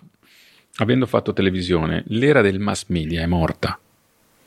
Oggi tu di una cosa e quella cosa troverà i suoi destinatari naturalmente, saranno gli algoritmi di TikTok, saranno quelli di Instagram, sarà il fatto che uno cerca però trova e alla fine non sarà niente tutto quello che stiamo dicendo adesso di significativo se non nelle persone che sono in questo momento pronte per ascoltarle e capirle. Quindi alla fine, come il dolore, come i libri che sono lettera morta, è il vivente che ci ascolta che farà vivo quello che stiamo dicendo. E quindi non è merito tuo, non è merito mio, qualunque cosa noi si dica, anche sbagliando, potremmo stimolare una cosa straordinariamente corretta. E quindi non è un problema che mi pongo, non mi sono mai posto il problema di- del messaggio in relazione a chi lo Io riceve. mi dico sempre: Gesù aveva 12 apostoli, eppure ha cambiato tutta l'Occidente. Nel senso, no, no, perché l'ho sentita dire questa Ma non cosa. è stato A volte lui. bastano. Ma non è stato bastano lui. 12 persone. Storicamente chi è stato è stata la mamma di Costantino. Cioè, Sì. Se non c'era questa signora che diventando cristiana ispira il figlio e quel famoso sogno sotto la quercia in Oxigno Vinces, dove lui a un certo punto capisce che se si prende l'esercito dei frustrati, che erano i cristiani nella Roma antica, e gli promette la dignità di essere religione di Stato se aiutandolo a combattere contro il suo avversario politico di quel momento eh, avesse vinto, eh, e qui alla fine tutta la storia cammina su interessi economici e di Sì. potere. Fine. E poi dopo oggi parliamo di religione, ma la religione è figlia di sta roba qua. Sì. È figlia del fatto che Costantino voleva, aveva un'ambizione e c'è qualcosa dentro di lui meraviglioso che mentre dorme gli dice in Oxigno Vinces, cioè gli fa vedere una croce e gli dice "Hai presenti i cristiani? Ecco, prendi questi, portali con te e così vincerai. E qui è la meraviglia della vita, c'è questo Dio interiore che gli parla mentre lui dorme sotto la quercia e sogna, e questo sogno che gli apre un'interpretazione della sua realtà per la sua vittoria, che poi peraltro cambia la storia, anche la tua e la mia. Ma mica lo sapeva lui, lui voleva vincere. E questo vale per ognuno di noi. Tu fai questo, ascolta questo, esegui questa tua realizzazione adesso. E qualcosa se succede, succede, ma non ti riguarda che cazzo succede a quello che dici. Quello che dici suona dentro di te, è reale dentro di te e questo è quello che ti serve. Poi che questo abbia un effetto straordinario nella storia, sti cazzi, non me ne frega, non è un argomento. Bellissimo. e qua e anche il tema del consenso che non cerco. mi- mi- vado freestyle Eh, perché mancherebbe. continua a accendersi delle lucine, io ne accendo una, però magari un senso c'è, magari lo troveremo più avanti. Settimana scorsa c'era Werner Herzog, il regista qui a Milano, e c'erano la, mm, Luca Sofri che mediava e Concita De Gregorio, no? che cercavano di fargli delle domande su, ehm, sul sociale, no? cioè gli dicevano "Ah, ma cosa ne pensi oggi del fatto che eh, è impossibile avere una verità oggettiva attraverso l'utilizzo dei social media e quindi questo ha portato anche all'ascesa di Trump attraverso la manipolazione con le fake news. Qui è una domanda molto sul sociale, no? Come... E lui gli ha, gli ha risposto raccontando, ma guarda, io quando ero giovane avevo uno spirito politico molto importante. Ad esempio, eh, volevo risolvere un problema politico in Bolivia, mi sono addentrato nella, nella foresta amazzonica, ho cercato di guardare il Rio delle Amazzoni, sono andato dall'altra parte e c'erano due soldati che mi hanno puntato la pistola. Io ero ancora dentro l'acqua, li ho visti, li ho salutati e sono tornato indietro. Questa è stata la risposta di Herzog. Io ci ho letto, poi ho parlato anche con Luca Sofri, perché non perché lo conosco, ma Cosa perché c'entra? Interessante. Cosa ci hai letto tu? Perché questa cosa... No, cioè, Hai- nel senso- hai citato prima David Lynch. Sì, sì, no, perché che aveva le risposte surreali Non so come dire, quando tu dici ehm, è l'individuo Costantino che ha generato e modificato la storia per un suo obiettivo Sì, questo è un personale. fatto storico oggettivo. Cioè non aveva dentro l'ambizione di modificare la storia e, e secondo me anche nella risposta di Herzog c'è un suo aneddoto personale e lui ha voluto secondo me raccontare, una mia interpretazione, il fatto che conta la sua eh, azione politica. In, in quel caso lui se, se l'è giocata in prima persona andando a cercare Sì. di fare una missione personale e non aveva voglia di parlare dei massimi sistemi Sì, della società. Esatto. tecnicamente. Sì, sì. Come quando David Lynch, appunto, durante le interviste gli facevano delle domande sul senso del film, diceva: Allora, per fare la pasta al pomodoro, prendi l'aglio, lo fai soffriggere due o tre minuti perché sennò poi si brucia, sai che poi dopo dà fastidio. Ci metti il pomodoro, poi quando fai saltare, tieni un po' di acqua di cottura, lo fai saltare, poi se ti piace il parmigiano, ci metti il parmigiano. Ecco qua. E finita la risposta. E questo lo faceva, ti, ti giuro, l'ho visto fare io a un giornalista, a un'intervista su Channel 4 quando uscì Lost Highway, io ero a Londra ed ero, facevo l'intervista a David Lynch, ma prima di me c'era questo ed eravamo tutti a bordo campo, diciamo, ad aspettare il nostro turno e io mi sono, ho, ho detto, ma che, che cazzo, cazzo di fa?" domanda gli faccio adesso io? Perché non sapevo da che parte metterla, per cui è stato surreale. Lui era uno che non rispondeva alle domande. Eh sì. Però- o forse rispondeva poeticamente. Però, cioè- per esempio, tu adesso hai, fatto, hai citato una cosa interessante sui social che mi piace cogliere, anche se non è una domanda che mi hai fatto, ed è una lucetta che hai acceso io. Sì, boom. Allora, io penso questo, che la bellezza dei social, ecco qua l'elogio di questo tempo. Si può certamente dire un sacco di cose negative sui social, che tutti quanti, eh, bla bla bla, i, i leoni da tastiera e tutte queste cose. Sì, è vero, però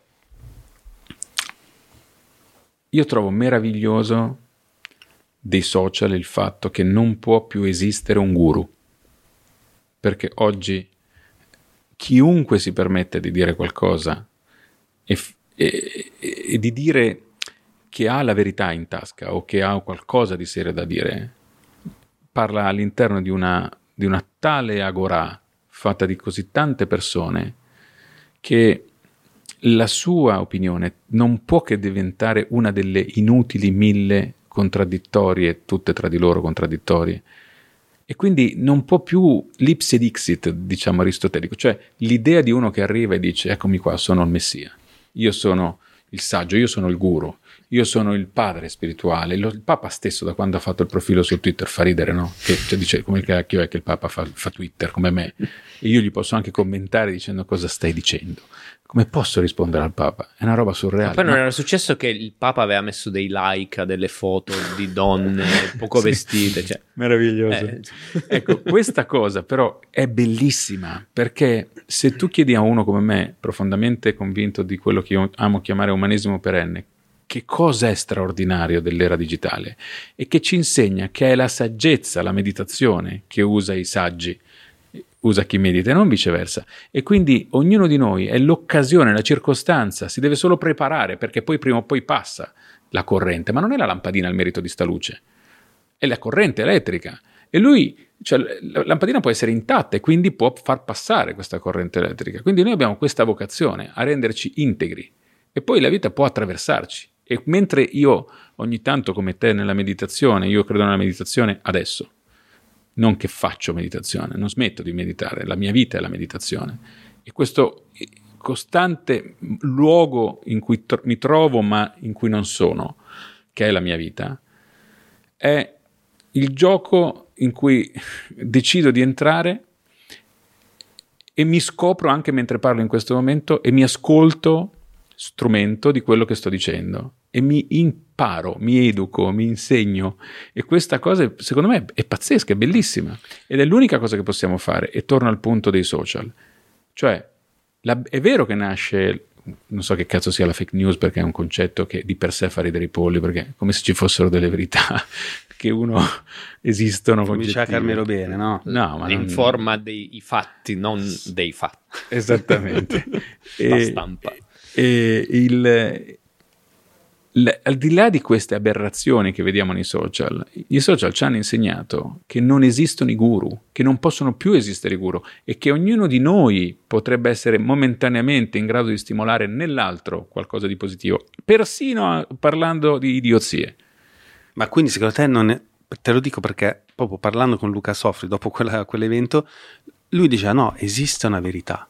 Cioè, allora io, lui gli ho detto, è il tuo lavoro. Non se no, se fare... con Luca Sofri che no, non no, c'è. No, se dico, se, se- siccome in un certo senso io sono combattuto, perché da un lato ehm, i social è vero che hanno, secondo me, come dire, creato un problema sulla verosimiglianza di tutto. Noi dobbiamo evolvere un'intelligenza superiore perché siamo in un tempo che non consente più la definizione di una verità oggettiva e, e storica, non c'è più questa possibilità. Oggi tu mi devi dire Non c'è vuoi- più. Ma va, ma, ma di che cosa stiamo parlando? È impossibile. Non puoi più dire che esiste l'ipse dixit, la verità, in senso sociale, eh? la verità interiore, per carità, ognuno ha la sua e cambia nel tempo, no? come identità e come momento esiste una verità per ognuno di noi. Ma da un punto di vista sociale è ridicolo, anche qua il digitale ci ha aiutato a liberarci da questa stronzata novecentesca della verità sociale. Io non voglio Putin, visto che parliamo di questo, vero falso, c'è una cosa che è vera, il mio interesse. Ora è evidente a qualunque persona che ha un attimo di libertà intellettuale che Putin è caduto in un cazzo di tranello e che cioè, esistono prospettive che giustificano persino l'assurda, stupida decisione che ha preso di dichiarare guerra all'Ucraina. O comunque, se non la giustificano, ti consentono di capirne le dinamiche storiche. Se conosci la storia veramente, e mi rifiuto di discutere con chiunque pensi senza studiare almeno che cos'è l'Ucraina, nel io scusami, nelle mie 250 persone, che, colleghe di, di Mint, 140 sono ucraini, quindi No, nel senso che io eh, adoro la Russia in generale, gli ucraini tantissimo perché sono tutti i miei colleghi e di questi argomenti ho parlato con tutti i miei colleghi, tra Perché l'altro. c'è che- 140 perché ucraini? sono ingegneri bravissimi in Ucraina. ma io dai. molta parte dello sviluppo della mia piattaforma ce l'ho in Ucraina. Ancora oggi, e devo dire straordinario. Funziona? Tutti incredibilmente non abbiamo perso nulla perché le persone che stavano lì avevano, non te lo so spiegare, sono diversi da noi. Noi Eh, eravamo lui- noi abbiamo uno che ci è andato Ci 3-4 vado volte. Sì, sì. No, regolarmente anche adesso. Sì, sì. persone... Anche tu sei un fan dell'Ucraina, insomma, ne avevo No, ma però non nel senso che sono contro la Russia. No, no, no, no, certo, sì, sì, no, Eh, ne- allora, io neanche dico, noi, cioè, anzi. Io sono contro la Russia, ma non perché secondo me la Russia ha torto, Putin è cattivo, questi sono discorsi che si fanno ai bambini deficienti. Io sono contro la Russia in questo momento storico perché i miei interessi economici esistenziali sono con gli Stati Uniti d'America, che purtroppo non ho il potere di controllare e qualunque Per cosa adesso. dica il blocco occidentale di cui faccio parte, se voglio non tirarmi una zappa tra i piedi o non voglio, diciamo così, se, se non sono d'accordo devo fare un percorso democratico per cercare di dire la mia all'interno di un sistema di potere che non è solo democratico, è anche legato a finanza, eccetera, eccetera, finanza, influenza, insomma, molto articolato. Però diciamo, se io voglio diventare potente nel mondo occidentale e cambiare le regole dell'Occidente, uno ci può provare, non è la mia ambizione, non me ne frega proprio nulla. Però io sto in questo blocco, io sto qua. Il mio interesse oggi comunque è confliggente con quello di, di Putin. Poi intellettualmente posso comprenderlo, ma non ho bisogno di scomodare la verità per capire cosa mi conviene. E se oggi non difendo la posizione e ho un Ma argomento... non ci può essere una verità che non ti conviene. Cioè, non so come dire. No, scusami, qual è la verità? Rispetto a quale prospettiva la verità? E non so come dire. Proviamo cioè- a fare il gioco della verità se vuoi, ma non c'è una verità che riesce a dirmi Mm. senza che io non la possa discutere. E non c'è un punto di vista diverso che ha meno dignità del tuo. Beh, eh, se tu dici che è caduto in un tranello, vuol dire che, immagino, sto interpretando, noi abbiamo avanzato sempre di più, noi, NATO, Ah, Occidente. non lo dico io, lo Sì, dice sì, mezzo pianeta Terra. Sì, sì, sì, Ok, no, però dico perfetto. dall'altra parte è anche vero che però non abbiamo mai invaso un paese straniero, cioè non, è che siamo stati coi carri armati, per quanto uno può invadere culturalmente un paese, Definisci, uno ti un direbbe, conto però è fare la stiamo guerra. entrando in una discussione Sì, noiosa, ma eh, noiosa perché non ci porta a nulla e non ci riguarda, ma in generale io, uno ti direbbe, non io, ma vogliamo fare questa dialettica, ti rispondo, bene, che cos'è invadere? È solo con i carri armati che si invade? È come quando parliamo della violenza sulle donne, è solo quando ti ho stuprato che ti ho stuprato o se ti molesto? Allora, entriamo sul che cos'è invadere. L'Italia è un paese sovrano? Te lo chiedo. Eh, la Polonia oggi è un paese sovrano? Te lo chiedo. La Germania oggi è un paese... Non lo so. Che cos'è invadere? Me lo spieghi per cortesia. Perché tante persone ti direbbero che i carri armati sono ovviamente l'arma dei deboli.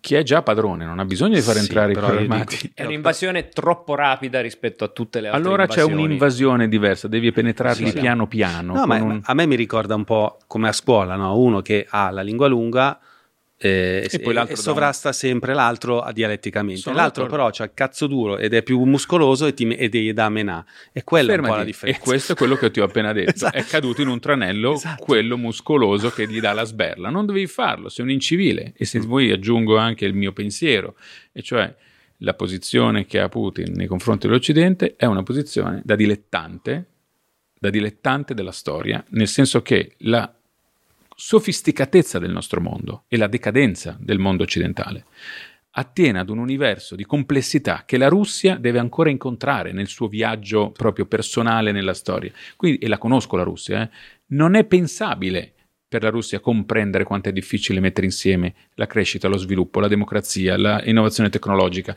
Quindi la ricetta russa non è applicabile qua. Per questo io non sono uno che dice sono con Putin, perché tanto se, mi, se dico ok, perdiamo, mi arriva in casa un sistema che è come un software, eh, è come Windows del 1984 applicato al computer di oggi, cioè non riesco più a lavorare. Questo vale anche per le tematiche che secondo me stanno un po' anche sotto a questo dialogo guerresco fra Occidente e Oriente, su proprio la questione della, della del sesso, cioè della, tradiz- della famiglia tradizionale.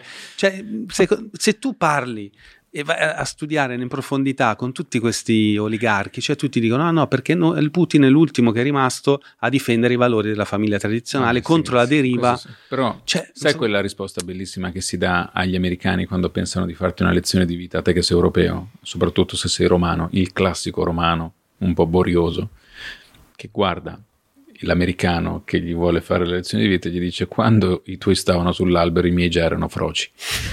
Cioè che è un modo per dire. No ma è vero. Bellissimo. cioè per dire che l'evoluzione di una società nelle sue complessità ah, è evidente che la famiglia si spacca le robe ma fa parte di quel viaggio problematico dell'evoluzione di una civiltà che chiaramente poi, come tu studi l'induismo, bene, c'è Brahma, Vishnu e Shiva, costruttore, mantenitore, distruttore. Noi siamo nella fase di Shiva, evidentemente, siamo nel Kali Yuga, qualcuno che fa yoga sì, sì, sì, conosce di che cosa parlo. Noi siamo nella fase, nell'era della distruzione, ma non puoi farne a meno perché noi siamo stati prima nell'era dell'oro e poi abbiamo fatto il nostro cacchio di percorso. Non si discute che siamo più avanti ma non c'è partita. L'Occidente gli dà le piste alla Russia da un punto di vista. Anche alla Cina. Se... Poi se tu mi dici, voglio essere nostalgico. Serse, Serse in russo vuol dire cuore. La grandezza del cuore, la poesia del cuore, l'umanità del popolo russo è di una dolcezza al popolo russo, meraviglioso. Però io sto qua, la storia passa da qua. Il tempo che viviamo è il tempo in cui noi, se pensiamo a 400 anni di distanza nei libri di storia, si dirà è il tempo in cui l'uomo ha cercato di capire qual è il rapporto tra l'uomo e l'intelligenza artificiale, il robot, come l'uomo e la macchina devono convivere all'interno di un sistema. Questa, questa sfida è la sfida del nostro tempo. Ma non ce ne sono te... altre. E questa sfida la stiamo giocando noi, non la sta giocando la Russia. Sai che non... ho visto una puntata di Joe Rogan ultimamente, un podcast americano, e che addirittura c'è una teoria che dice che in realtà il, come dire, il, la Russia stia in qualche modo nei, nei, con tanto tempo, nei decenni, eh, come dire, comunistizzando gli Stati Uniti. Sai che adesso negli Stati Uniti, in tutte le università più importanti, c'è un pensiero unico ultra di sinistra, quasi che tende veramente alla nazionalizzazione, all'odio verso i ricchi, alla ultratassazione dei ricchi. E c'è questa teoria che dice che sono state le infiltrazioni russe che hanno, sono arrivate nelle università americane che col tempo hanno, come dire, portato verso il socialismo gli Stati Uniti che adesso stanno diventando, secondo qualcuno, un paese troppo di sinistra, cioè dove oramai è lo Stato che dirige l'economia. No? Allora, io non... Cosa ne pensi? No, ma non è un argomento che posso affrontare, cioè, nel senso che io non credo nella Russia, nell'America. Secondo me le dinamiche che producono la storia non sono eh, le ideologie. Le ideologie sono una specie di sottoprodotto stupido della dinamica profonda che produce la storia, cioè la dinamica degli individui nel loro rapporto col mondo e con se stessi. Questo avviene all'interno di, di dialettiche in, mm, sociali, mm, in, diciamo in tessuti sociali in un modo, in altri tessuti sociali con un altro modo, ma la dinamica è sempre una dinamica secondo me individuale. Cioè, e quindi l'idea che ci sia la Russia, che, cioè no. Però cioè, la, la Russia prova, prova incontro... a influenzare noi occidentali, cioè ci sono prove che hanno lavorato con gli algoritmi per fare la Brexit, ma, ma, cioè, c'è, c'è, un'influenza scusami, russa sommersa. Che ma cerca... se siamo quelli che hanno capito che un battito di ali di farfalla ti fa scoppiare uno tsunami dall'altra parte del mondo, perché se tutto è... Qual è la notizia? Mm. Che qualcuno influenzi qualcosa? Porca miseria, perché gli americani non influenzano, perché gli europei non influenzano, perché tu non mi stai influenzando, perché io non ti sto influenzando. Cioè, qual è, cosa c'è di difficile in questo concetto dell'influenza? Perché, gli- perché ne stiamo parlando? È ovvio che tutti ci influenziamo, è ovvio che loro hanno una loro visione, che esistono, in quanto esistenti influenzano. Heisenberg, quando diceva la particella si comporta se ci sono io in modo diverso, influenza la particella, l'osservatore influenza l'esperimento. Tutti influenziamo tutto. E cos'è una cosa grave? Non si deve. No, è che loro lo Come fai negano. a separare la Russia dal No, pianeta che i Terra? russi Ne lo fanno negano. parte. Cioè, se tu dici a un russo, ma lo sai che i vostri troll, cioè che la Brexit è stata una grande trollata, cioè che alla fine, cioè loro dicono no, beh, noi non c'entriamo niente. E invece gli americani, Ah no, ma se Lo fanno, chiedendo, mi stai chiedendo se, allora è diverso, Sì. ho capito adesso la domanda, tu mi stai chiedendo, secondo te è possibile che ci sia un sistema di intelligenza, diciamo, cibernetica che interviene all'interno delle democrazie, le condiziona esatto. Con- consapevolmente per distruggere valore? Sì, di- esatto, sì. cioè di, disgregare la, la- in- la nostra società. Cioè, o comunque anche le nostre Io non strutture credo che niente da sovranazionali tipo la comunità europea. Io non credo che niente da fuori ti possa distruggere, credo che tu possa reagire più o meno bene rispetto alle cose che ti succedono. Punto. Poi chiaramente ci sono dei limiti, nel senso che se arriva uno ti spara in fronte, ti cioè, questo è ingestibile. Ma se parliamo di influenza, cioè siamo nell'ambito non della violenza fisica, ma della violenza eh, Sottile, diciamo, sottile, eh, non, non è pensabile. Anzi, ti dirò che sono proprio queste sfide che arrivano da fuori che dovrebbero far evolvere una società. E noi, se abbiamo una colpa, è quella di non esserci evo- evoluti o saputo evolvere rispetto alle sfide che anche la Russia, con gli strumenti del nostro tempo, è in grado di somministrarci. E vanno colte. E, e ritorniamo a quello che dicevo prima. Ma mi viene in mente banalmente la coppia, perché se ci pensi sono, sono quelle dinamiche che possono avvenire in un confronto, Dici per che esempio, USA, U- U- in USA e URSS sono come una coppia. No, beh, c'è, c'è una sorta di sfidare l'altro, cercare di guadagnare terreno sull'altro e quindi magari essere portati a difendersi dalla, dalla pretesa a dell'altro e in tutto questo, in questo dialogo c'è poi un'evoluzione di una parte, dell'altra parte, cioè però è un po' comunque sia, sono macro dinamiche che rappresentano in grande un po' quelle micro dinamiche che affrontiamo quotidianamente nel nostro... eh, con- Sì. Ci sta, nel senso che quello che dicevo prima, io credo che la storia si muova per le dinamiche che esistono dentro e nella prossimità di ognuno di noi. E insieme queste vanno a comporre quella dinamica che chiamiamo storia. E ho ovviamente una, una visione, diciamo, eh, non- in- dell'individuo come motore della storia, non delle masse come motore della storia, anche perché oggi il chiunque dice il contrario è un cretino. Esatto, perché Perché il invece digitale dimostra che le masse non contano nulla, perché non ce n'è più bisogno, ci sono i robot al posto delle masse. No, perché invece, come dire, ehm, si- cioè, sempre più dominante nel discorso underground del web il fatto che le persone pensano che in realtà questo mondo sia governato da poche persone che, che tessono eh, le trame e di, di tutto ciò che accade nell'invisibile, nel sottobosco. Cioè, allora, mi sembra, intanto se ci riescono chapeau, cioè voglio dirti, non, nel senso che se esistono voglio conoscerle, io purtroppo non credo, non no, credo tu, in queste tu no, che io- secondo Report fai le riunioni con i servizi segreti, solo tu potrai, puoi darci la risposta. I servizi segreti, guarda, secondo me sono molto più impegnati giustamente in altro che fare riunioni con me. E- no, io non credo che sia... Che sia Cioè, non- è impossibile. Cioè, io non lo so. Io ho fatto uno scatto di, di- di carriera quando lavoravo in, in azienda. No, impossibile non lo so se è impossibile. Io Ah. credo che certamente alcuni grandi uomini si sono fatti delle grandi domande sul senso della storia e questo Mm. Sava Sandir è evidente che cioè, te, te le stai facendo tu con me adesso, però... No, ma che ci possa dominare. Sì, ma che ci siano persone che si sono dette, oh che cacchio facciamo? Ok. E si sono un po' messe d'accordo su facciamo sta roba, me lo do quasi per scontato, no? Mm. che sia plausibile. Mm. Che poi questa roba assomigli a un moto proto-massonico e Che ma bevano che il poi- sangue dei sì. bambini, eccetera. No, ma No, aspetta, aspetta, scusa, che, che- che ci sia un bestiario complicato nell'essere umano non ce lo stiamo inventando noi, Mm. lo si sa dall'arte, dalla storia, dalla letteratura dell'umanità, non è una novità che ci siano perse- perversioni nel rapporto tra individuo e sistema e nell'individuo che ci siano delle perversioni che poi compongono inevitabilmente nelle dinamiche di potere, eh, diciamo, e, e formano nodi molto difficili da districare che eh, fanno le contraddizioni che conosciamo. Beh, questo è evidente, cioè che, che ci siano delle dinamiche complesse dove soprattutto c'è più potere e più ricchezza e che sia difficile rimanere centrati quando sei soprattutto a quelle quote e con quelle responsabilità, cioè non è che stiamo inventando eh, questa acqua calda, stiamo scaldando un pentolino d'acqua calda, è ovvio, e che quelle persone sotto quelle pressioni psicologiche che derivano dalle responsabilità che, co- che ricoprono possano cedere, come la, la signora che va a fare la spesa all'Esselunga un giorno sì e l'altro pure, probabilmente non concepisce perché la sua vita ha, una, ha, un livello di responsabilità leggermente più limitato e quindi è esposto ad una pressione psicologica leggermente più limitata, diciamo, e quindi quella persona ti sembra più normale. Metti lei, la metti alla Casa Bianca e probabilmente le succede qualcosa che non vuoi vedere, soprattutto se ha il potere di influire sulla tua vita.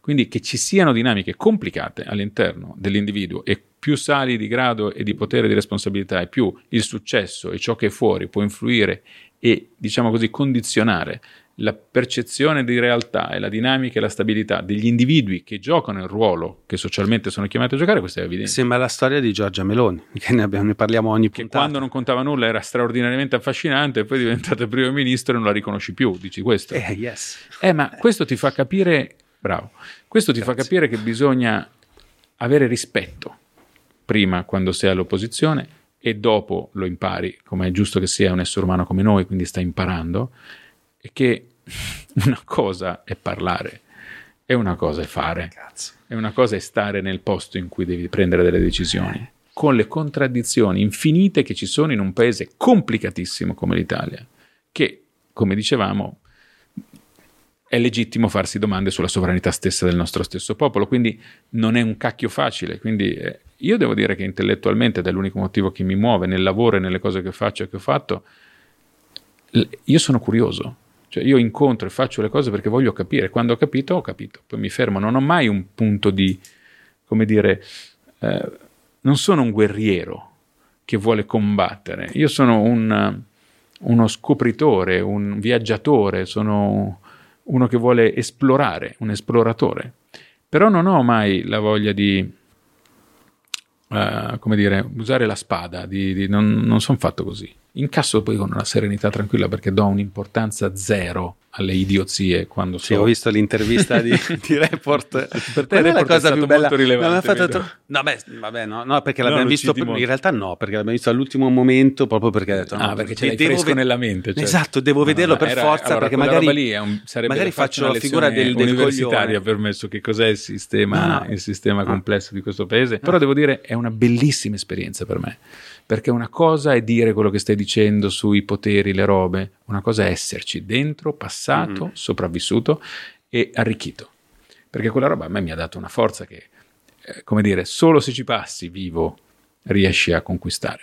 E una sicurezza, e una, come dire, gli sono grati, grato, cioè mi hanno fatto una persona migliore. È difficile spiegarlo senza poter entrare nei dettagli e non è rilevante, ma come dicevo prima, l'ho- gli ho dato il benvenuto e credo che nella vita ne avrò mille di robe difficili da, da affrontare e non vedo l'ora, io vivo per questo motivo, perché tanto sai cosa c'è, che muori. E quando muori conteranno soltanto questi momenti in cui te la sei vista con te stesso. E non ci sono cazzi, la vita è la collezione di questi istanti pieni di vita, perché quando vai a riprendere i grandi, eh, quando Virgilio, l'Iliade, l'Odissea, no, Omero, raccontano di come era bello persino morire in battaglia, perché non riuscivano a vivere senza quello. Quel gioco, che per me è esplorazione, per loro era battaglia, della- del vivere per conoscere, per- del fare con dentro di te la certezza della buona fede, della buona volontà, ma l'incontro con la comprensibile, perversa macchina di un sistema che giustamente è antitetico, come diceva giustamente Giovanni, a quello che tu sei e non concepisce la spontaneità positiva di cui sei portatore, quindi ha bisogno di clusterizzarla, magari perché è utile, magari è una forma di intelligenza che rispetto. La sigla di questo podcast, che sentirai poi quando verrà la puntata, cita, no, forse l'abbiamo cancellata quella lì adesso, c'è nel trailer. Sì, me Non lo mettiamo fatto. più, Esatto. perché Però è lunga. Nel, tra- nel trailer io dico, eh, ho vissuto la mia vita con tante ambizioni e mi sono Ah, sì, sentito. mi sono concentrato molto su me stesso, poi ho capito che ho letto una frase di questo motivatore americano che diceva noi siamo la media delle cinque persone che frequentiamo Ah, più sì, spesso. Quindi ho cambiato le mie frequentazioni ed è cambiata anche la mia vita. Zippato. Poi cosa succede? Eh, Poi hai deciso di non cacciare via i prossimi cinque, quindi hai detto adesso No. tolgo la frase. Cioè, non so come dire, ho- non so se dirlo, però ho avuto ne- ne- ne- nelle settimane scorse delle, una separazione, cioè, una- un mm, ci siamo lasciati, insomma, Con la tua una- compagna? con una compagna, insomma. Mi dispiace. E ehm, ero Cioè, da solo. oppure son felice, Esatto, esatto. da te. Ero da solo che, che gi- giravo per uh, un... Sai, quei- adesso si usa questi giardini che li rimettono tutti a posto e poi c'è una- un gabbiotto con dentro i libri che le persone lasciano così tu le puoi leggere, no? E allora ho detto, era, sai quei momenti di oblio che dici mamma mia sono da solo, prendiamo un libro a caso, prendo un libro, erano le citazioni di Oscar Wilde, classiche, no? Allora ho detto facciamo questo gioco, la risposta a questo dolore la troverò in questo, in questo aforisma. Questa frase, bravo, questo Vrrr, scorro e questa era la frase che mi trovo. Ogni influenza, che secondo me si sposa con quello che abbiamo detto dall'inizio adesso, però me la devi, devi aiutarmi a interpretarla. Ogni influ- no, no, è vero, è vero. Ogni influenza è negativa. Questo è Oscar Wilde, non io. eh. Ogni influenza è negativa, puntini puntini, ma un'influenza positiva è ciò che vi è di peggio al mondo. Quindi è vero che siamo la media delle cinque persone che frequentiamo più spesso, quindi possiamo migliorare la nostra Guarda, la bellezza consapevolezza. di che essendo una roba di Oscar Wilde, come dire, è degna dei libri di terza media che io, cioè il mio diario, io scrivevo queste cose, però è, è giustamente lì deve rimanere grande, percorre- cioè, voglio dire, un personaggio interessante Oscar Wilde, non è che si discute, però eh, non è interessante la frase, è come l'hai capita tu. Ah, ok, ok. Io non, non l'ho capito come l'hai capito tu, Io l'ho sicuramente. capita Se me lo che... vuoi spiegare? Io... No, nel senso che eh, l'ho, l'ho- l'ho interpretata con eh, la necessità di, di lavorare su se stessi per un'indipendenza emotiva, perché quando lui ti dice ogni influenza è negativa, ma stai attento che soprattutto quelle positive sono quelle peggiori perché in realtà quelle positive ti distolgono da quello che a volte potrebbe essere la tua, eh, il tuo percorso, no? perché sei affascinato e per spirito di emulazione vai in una direzione che potrebbe essere quella di un, eh, crea- creazione di bisogni indotti, eh, emula- banale emulazione, no? Cioè, vedere, è vero, cioè noi, noi abbiamo i neuroni specchio, no? Cioè, se io frequento cinque Però persone, posso dirti il difetto dal mio punto di vista di questa posizione intellettuale. pensavo dicessi puttanata, questa, posizione intellettuale. No, però diciamo che l'intenzione l'hai colta. Quella P era molto marcata. Eh, perché sembrava proprio quello. Per questa posizione intellettuale è che divide il bene dal male, che è una roba che io non riesco a concepire. Cioè non, e come ti dicevo, le cose che mi succedono per me non sono, diventano male perché le vivo male e perché non riesco a dargli un significato. Non c'è una cosa sbagliata che ti può succedere. Ripeto, le persone, se tu ti fai un giro, eh, faccio un esempio adesso. A una persona che conosco a un certo punto è nato un bambino down. Tu gli parli e tu vedi che, a parte che questo bambino è meraviglioso, cioè nel senso che se non so spiegarti è tutto quello che tu non riesci a capire perché non ce l'hai, lui riesce a spiegartelo attraverso l'emozione e le parole. Ora, se tu mi chiedi, è una roba che ha... Ovviamente no, non vorrei mai, ma io non riesco a non amare il modo in cui quella persona mi ha fatto amare, persino, non dico desiderare perché non ce la faccio, ma incredibile come me l'ha raccontata. Allora tu mi dirai, ma stai male? No, ha trovato un significato lei ed è un dono. Io non so spiegartela meglio di così. Allora, la, la posizione del bene e del male è una posizione infantile, non esiste nella realtà, è degna dell'intelligenza artificiale, 0 e 1, on-off, binaria. L'essere umano non concepisce quando è umano il concetto, perché è il bene e il male, come pure la verità sociale, è una dimensione che filosoficamente è un'aberrazione di che cos'è la vita. Eraclito diceva chi eleva un discorso individuale a verità sociale è, è, è sordo al logos universale. Cioè, come dire, se una cosa è vera per te, tu vuoi dire che è vera per gli altri, fai un gran casino. Se tu dici che vuoi essere puro, a me sta benissimo, che figata, stai cercando la purezza dentro di te, ma che cosa bella, mediti, che figata, e com'è? Poi adesso mi cominci a dire, sì, ma è anche giusto essere puri, dobbiamo essere puri, ok? E tra l'altro perché la purezza va un po' insegnata, dobbiamo metterci d'accordo, ok? La purezza, innanzitutto la purezza anche un po' genetica, bisogna cercare di stabilire come è fatta. Allora, e capisci come in un attimo, quando tu fai diventare una cosa bellissima come la purezza, un'etica assoluta, un, un giusto, un essere giusto in quanto puri, eh, cazzo, stai facendo un casino. Se dici siamo uguali, ma poi dopo mi fai la rivoluzione d'ottobre e ammazzi gli zar perché hanno osato dire noi siamo nobili e siamo diversi, stai facendo una carneficina. L'uguaglianza mica è una brutta parola. Se persino arriviamo a dire che conoscere se stessi è importante, ma lo fai diventare una regola sociale. E qua c'è un bellissimo eh, film che si chiama L'Onda, che ti consiglio di guardare, credo sia Ah. francese. L'Onda racconta di questo professore di filosofia che per Tedesco, spiegare mi sembra. sì. tedesco Sì. forse, che per spiegare l'ideologia ai suoi studenti prende un precetto basico, forse proprio il conoscere se stessi, preso dalla filosofia meravigliosa che tutti condividevano in quell'aula e lo fa diventare la regola. Adesso cominciamo a metterci tutti insieme e a far rispettare questa regola.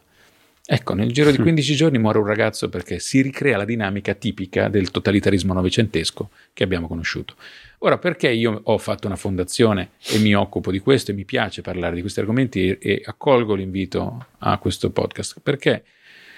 Perché credo che la grande sfida di questo tempo, che è il digitale, e cioè la trasformazione, la digital society, gli algoritmi, è una sfida profondamente filosofica e umanista nella misura in cui gli algoritmi sono pezzi di etica assoluta embeddati in codici di programma proprio perché gli algoritmi funzionano in base allo 0 all'uno, alla dualità del bene e del male, mentre l'essere umano se non capisce che deve andare oltre questa dualità, nel rapporto con l'intelligenza artificiale non solo perde 6-0-6-0, ma continuerà a vivere una vita su una dualità sempre più forzata, costruita su algoritmi che non è in grado di capire perché sono troppo intelligenti da un punto di vista razionale nel, nel loro elaborato per via del machine learning, perderemo il controllo, faremo una religione dogmatica su- basata sugli algoritmi il cui output non comprendiamo, ma che seguiamo pedissequamente nelle aziende e anche in famiglia a un certo punto rispetto ai modelli educativi dei nostri figli.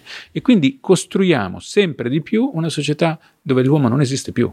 Quindi se non pensiamo e non iniziamo a pensare che Oscar Wilde è un cretino, perché dice una roba che è l'inizio della robotica umanoide ed è l'inizio del transumanesimo per come li stiamo concependo oggi ed è da lì che nasce, nasce l'aberrazione, da quella forma di intellettualismo, non di Oscar Wilde in particolare, cartesiano del, co- scusate, del cogito ergo sum, che è uno dei primi del, del, del io cogito, penso, quindi sono.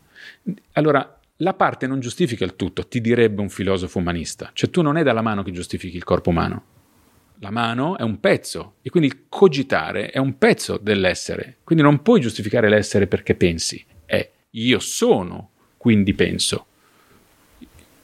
E, e questo presupposto basico della filosofia, che sembra niente, in realtà è un piccolo grado di errore, come quando vai in barca a vela, che quando sei 50 miglia oltre sono diventati già un chilometro. Tu sei appassionato, E eh? certo, beh, io adoro la Ti vela seguo, perché sì, sì. ti dà questa ti dà questa forma di appunto perfezione prospettica. Per cui se sbagli la rotta, ma adesso è niente, eh, cioè proprio questo. Tu vai a fare una traversata oceanica e dimmi dove vai a finire. E Così mi direi tu che è stata lo- scoperta l'America, dici. Sì, Però Infatti è stato un errore. Sì. Porca puttana. Se, se- Torna tutto, Se vedi? smettevano. Vedi che torna tutto. Se cazzo ci fosse stato uno che sapeva dove stava andando. Se ci facevamo i cazzi nostri, no? Vedi che non si può non buttarla in cacciare, perché l'altra cosa fondamentale che le macchine non hanno è questa capacità di continuare in un percorso logico fino al senso del beffardo e dell'ironia e del tutto conta, ma che cosa conta? Questo, questo gioco dell'esserci e non esserci, questa contraddizione del parlare seriamente e del buttarla in vacca, è l'umanità. Mm-mm. E questo ci deve essere. Cioè, condividi quindi le, mm, i timori di Elon Musk, che anche l'altro giorno era Elon al Musk Senato americano. No, il fatto che lui dice: no, beh, dobbiamo assolutamente. mm, eh, deve essere la No. prima cosa importante di cui Cagate. discutere al governo perché questa roba ci dominerà e, e farà estinguere la razza umana. Allora, transumanesimo... Parlo dell'intelligenza Sì, sì, artificiale. sì, sì. eh, cioè. Transumanesimo e robotica umanoide sono due, dal mio punto di vista, così le guardo, sono due modelli di business.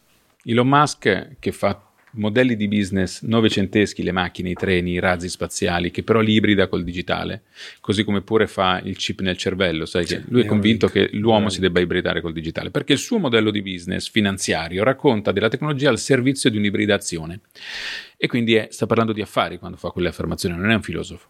Elon, Elon, Musk ha contro in questo Google e Facebook che invece parlano di robotico umanoide, cioè del robot che si sostituisce e quindi il concetto di Singularity University pagata, Harari e tutti questi, che fanno da promotore di una visione dell'uomo che sempre ti spaventa, ma mentre ti spaventa ti affascina, tutte e due, però la affermano.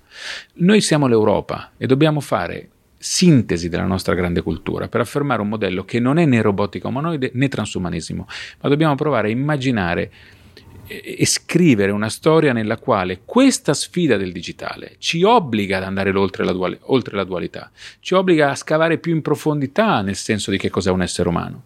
E questa è la figata di questo tempo, e che non possiamo più avere semplicemente, come dire, dobbiamo andare a capire di più, dobbiamo uscire da Oscar Wilde come riferimento intellettuale, dobbiamo smettere di fare meditazione e non vivere un solo istante senza meditare. Cioè dobbiamo, più, dobbiamo smettere di pensare che esistono i, guri, i guru e dobbiamo iniziare a pensare che è il sapere che usa i saggi, non viceversa. Dobbiamo cambiare completamente il paradigma per cui pensiamo che l'azienda è una buona azienda perché ha maggiore fatturato di EBITDA e ritornare forse all'origine dell'impresa digitale che era di Olivetti, che invece pensava all'azienda come strumento per costruire società e cultura. Mm.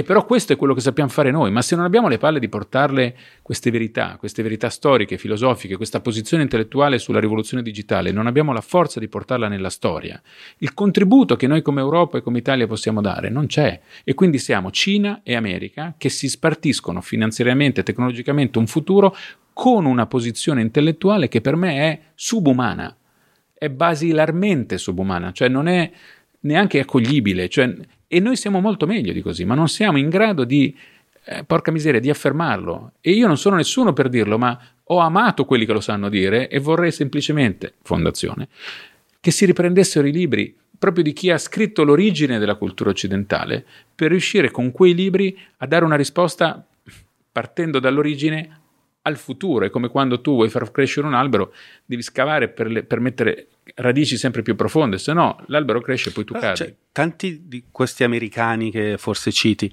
sono affascinati dalla cultura umanistica italiana. Sono cioè, affascinati come sono cioè, affascinati come dire, da un, po', il fondatore di, di, Salesforce.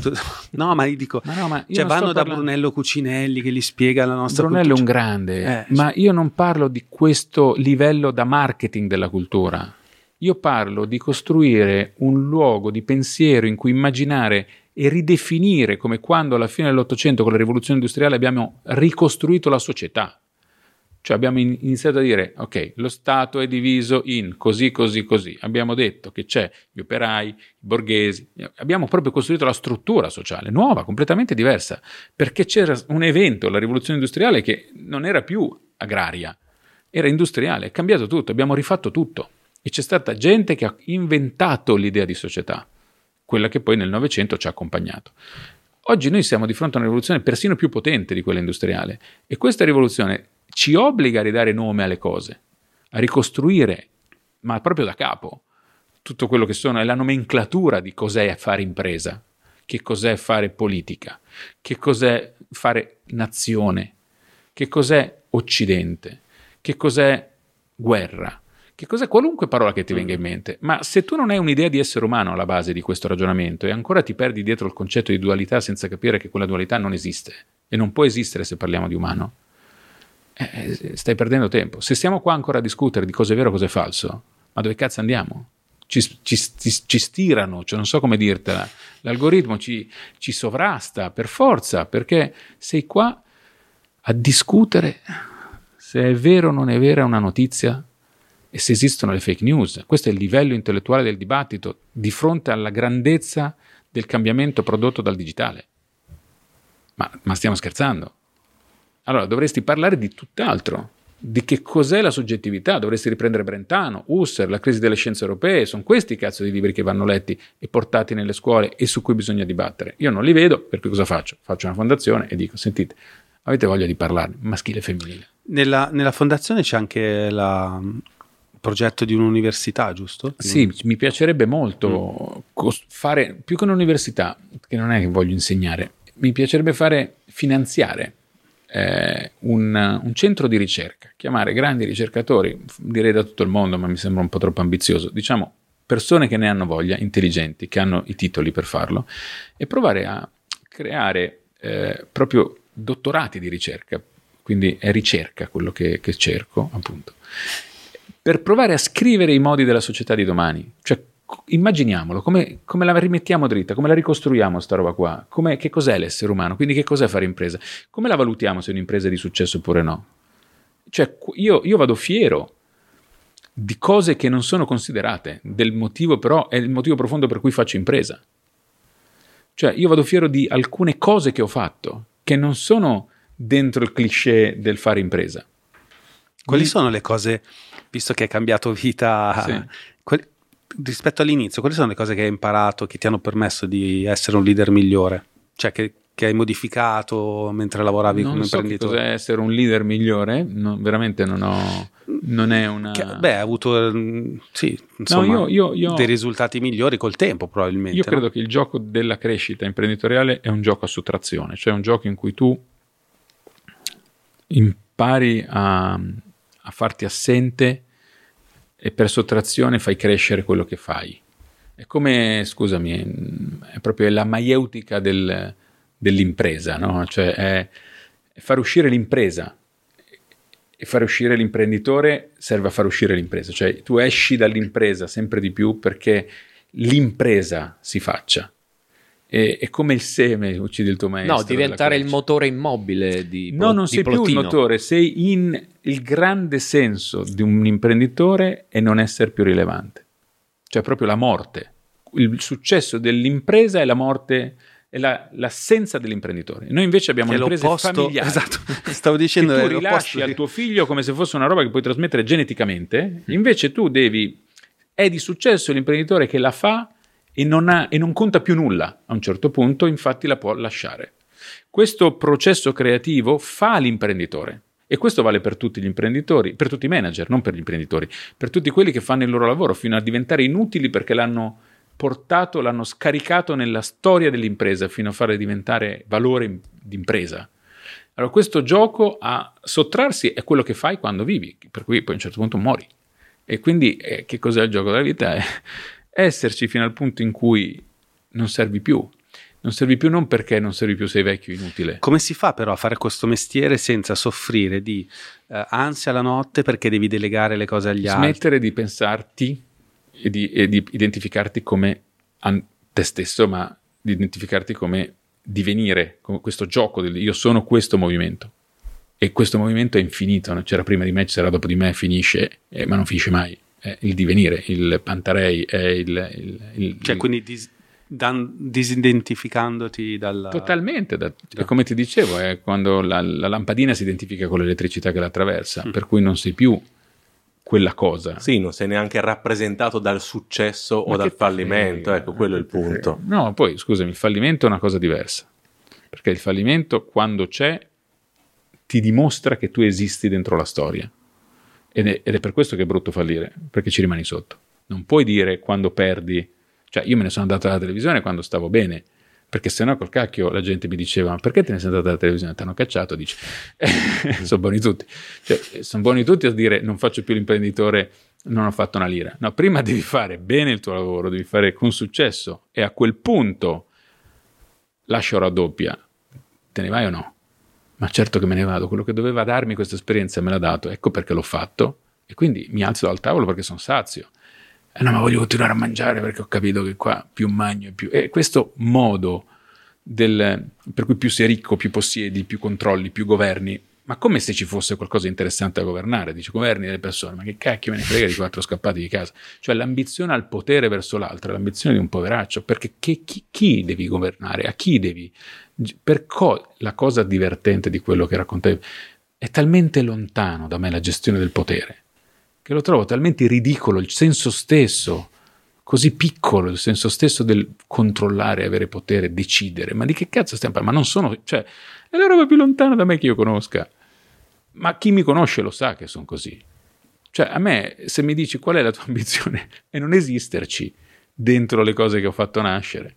Certo che mi piace farle, ma contemporaneamente non voglio esserci, perché non mi voglio attaccare, ma lo dimostra tutta la mia vita, non è una roba che Sì. si può dire, dici, ma la dici così però. Eh, No, dimmi però così però cosa? La biografia lo... È tutta la mia biografia così, Mm. perché non me ne frega nulla, cioè non sono qua per questo motivo, per qualunque motivo sia arrivato qua.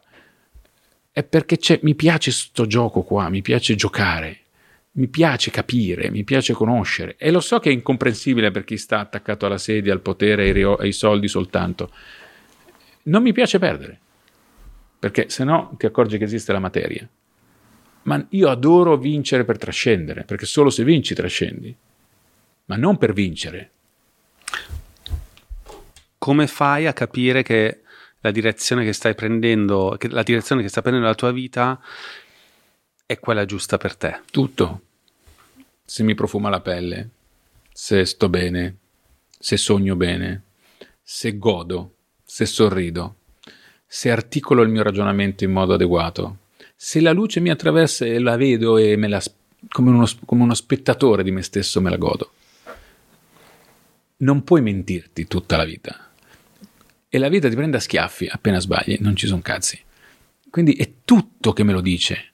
E sono molto attento ai piccoli segnali, che ogni giorno ce ne sono, che ogni istante mi dicono il pensiero che hai fatto due secondi fa è un'idiozia.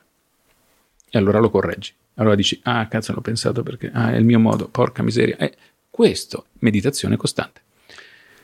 Questo è vivere e meditare, stare nella storia, star, standone fuori. Questo è quello che mi piace fare. Se tu mi dici cos'è, ma non è una roba, dici, ma è una ricetta, la insegno a qualcuno, cazzo me ne frega. È quello che mi piace fare a me. Poi a te, tu c'è un altro Certo, modo, ma usa certo. il tuo, ma che me frega a me. Questo è quello che faccio io per stare bene io.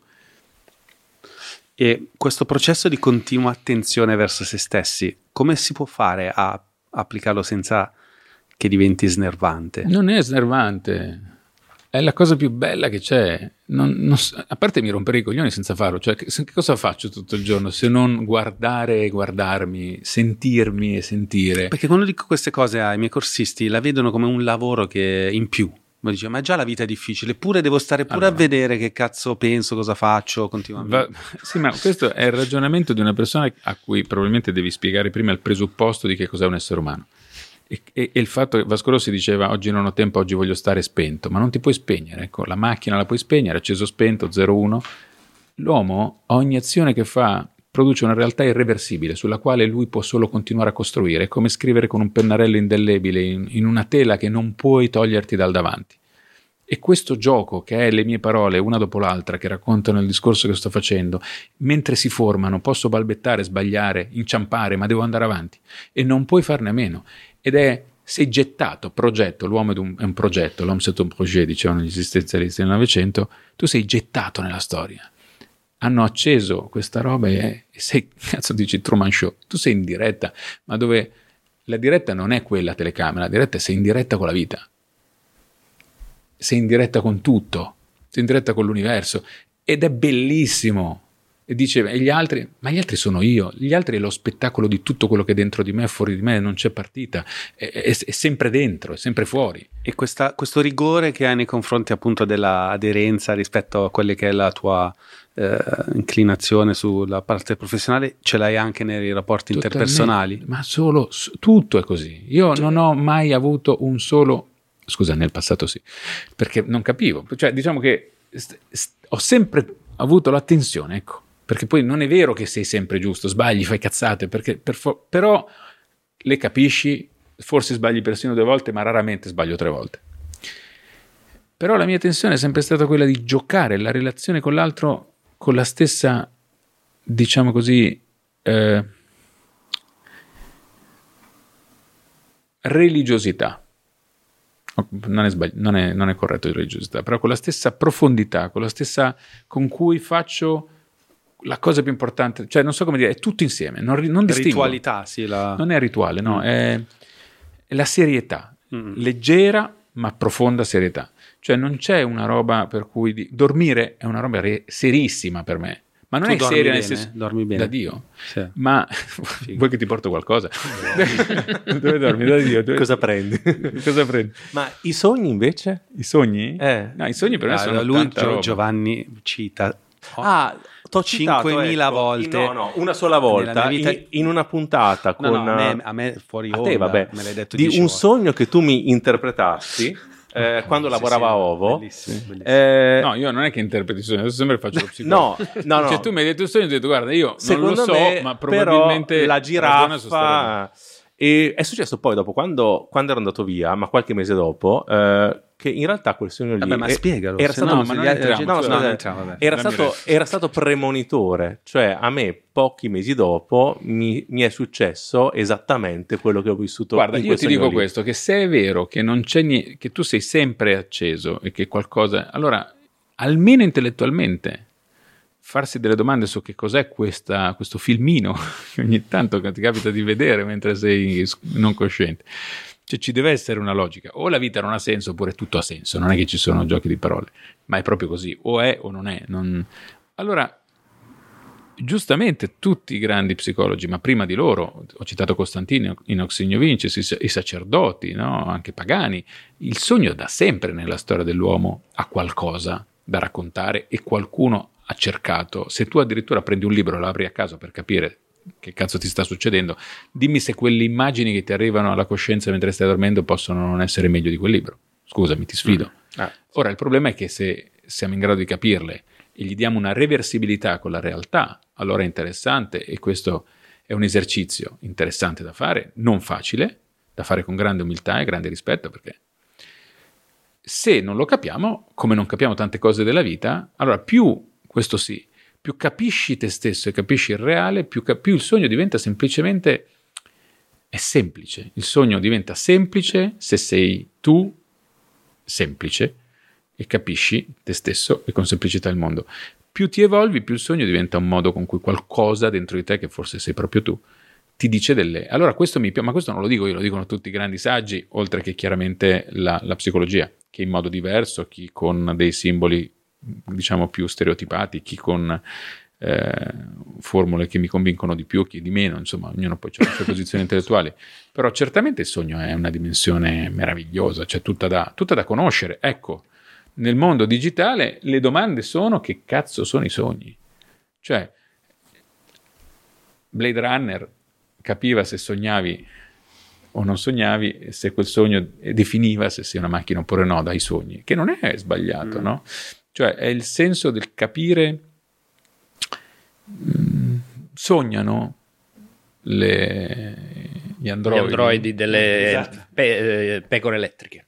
e se sognano, cosa sognano, no? E allora, inter- secondo me è molto interessante farsi queste domande. Non ti sto dicendo che per me sono, impor- per me sono fondamentali come ogni cosa.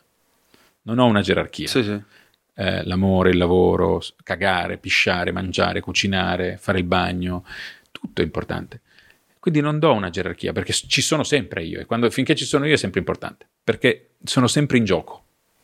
E spesso, infatti, gente muore nei momenti più idioti del mondo, no? Dice, sei scivolato dalla- mentre stava nella vasca da bagno. Dice, ma che cazzo, che destino infame. Cioè, questo magari a corso. Tu pensa a Schumacher, io ogni tanto ci Eh, penso. sì. Eh, pure io, pure stessa io. cosa. Ma porca. È una Ma delle non poteva cose- morire E correndo, dici- aveva più senso. No, ma tu dici, ma com- eh, non è morto? È morto? Eh, no, infatti Ma no. chissà perché le No, persone non è morto. che hanno una sensibilità vicina alla mia, come Eh? te, è anche Battiato. Io a me mi sono rimasto impressionato da una volta diceva. Io, ad esempio, out of the blue, in un'intervista dico sempre ogni tanto una preghierina per Schumacher. Chissà perché. È rimasto detto? Battiato. Eh, ma perché, Perché è una cosa- che ti lascia sconvolto. Esatto. Ma che cazzo? Perché tu Questo- dici, lui- a lui è successa una cosa che poteva succedere a me, ma, ma a lui doveva succedere qualcosa di molto più drammatico, se gli doveva succedere qualcosa. No, è Questo uno è che il ha ragionamento che sfidato la faccio io. morte per Esatto. tutta la vita ed è Eh. inciampato in un sassolino. Cioè, tu dici, ma eh, però cazzo, guarda Battiato.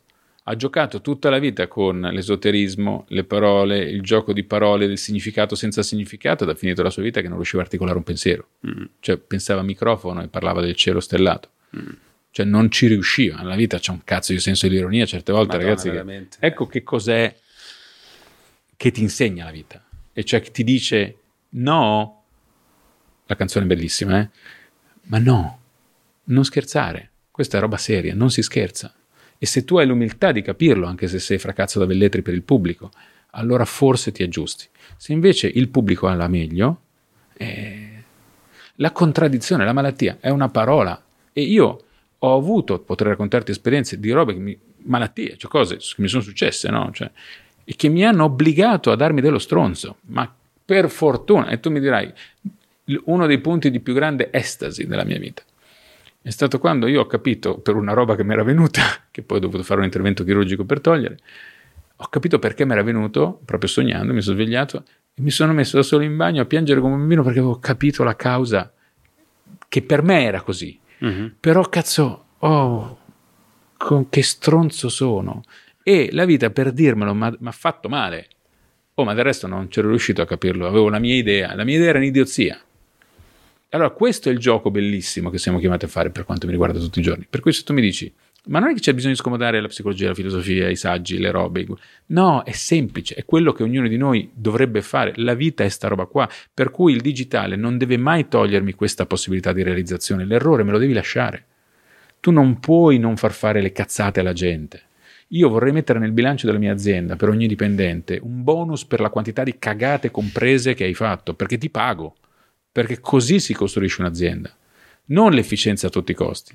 Difficile metterla a modello, non so se si può, ma certamente non mi troverai mai a mandare via una persona perché ha fatto un errore. Mai.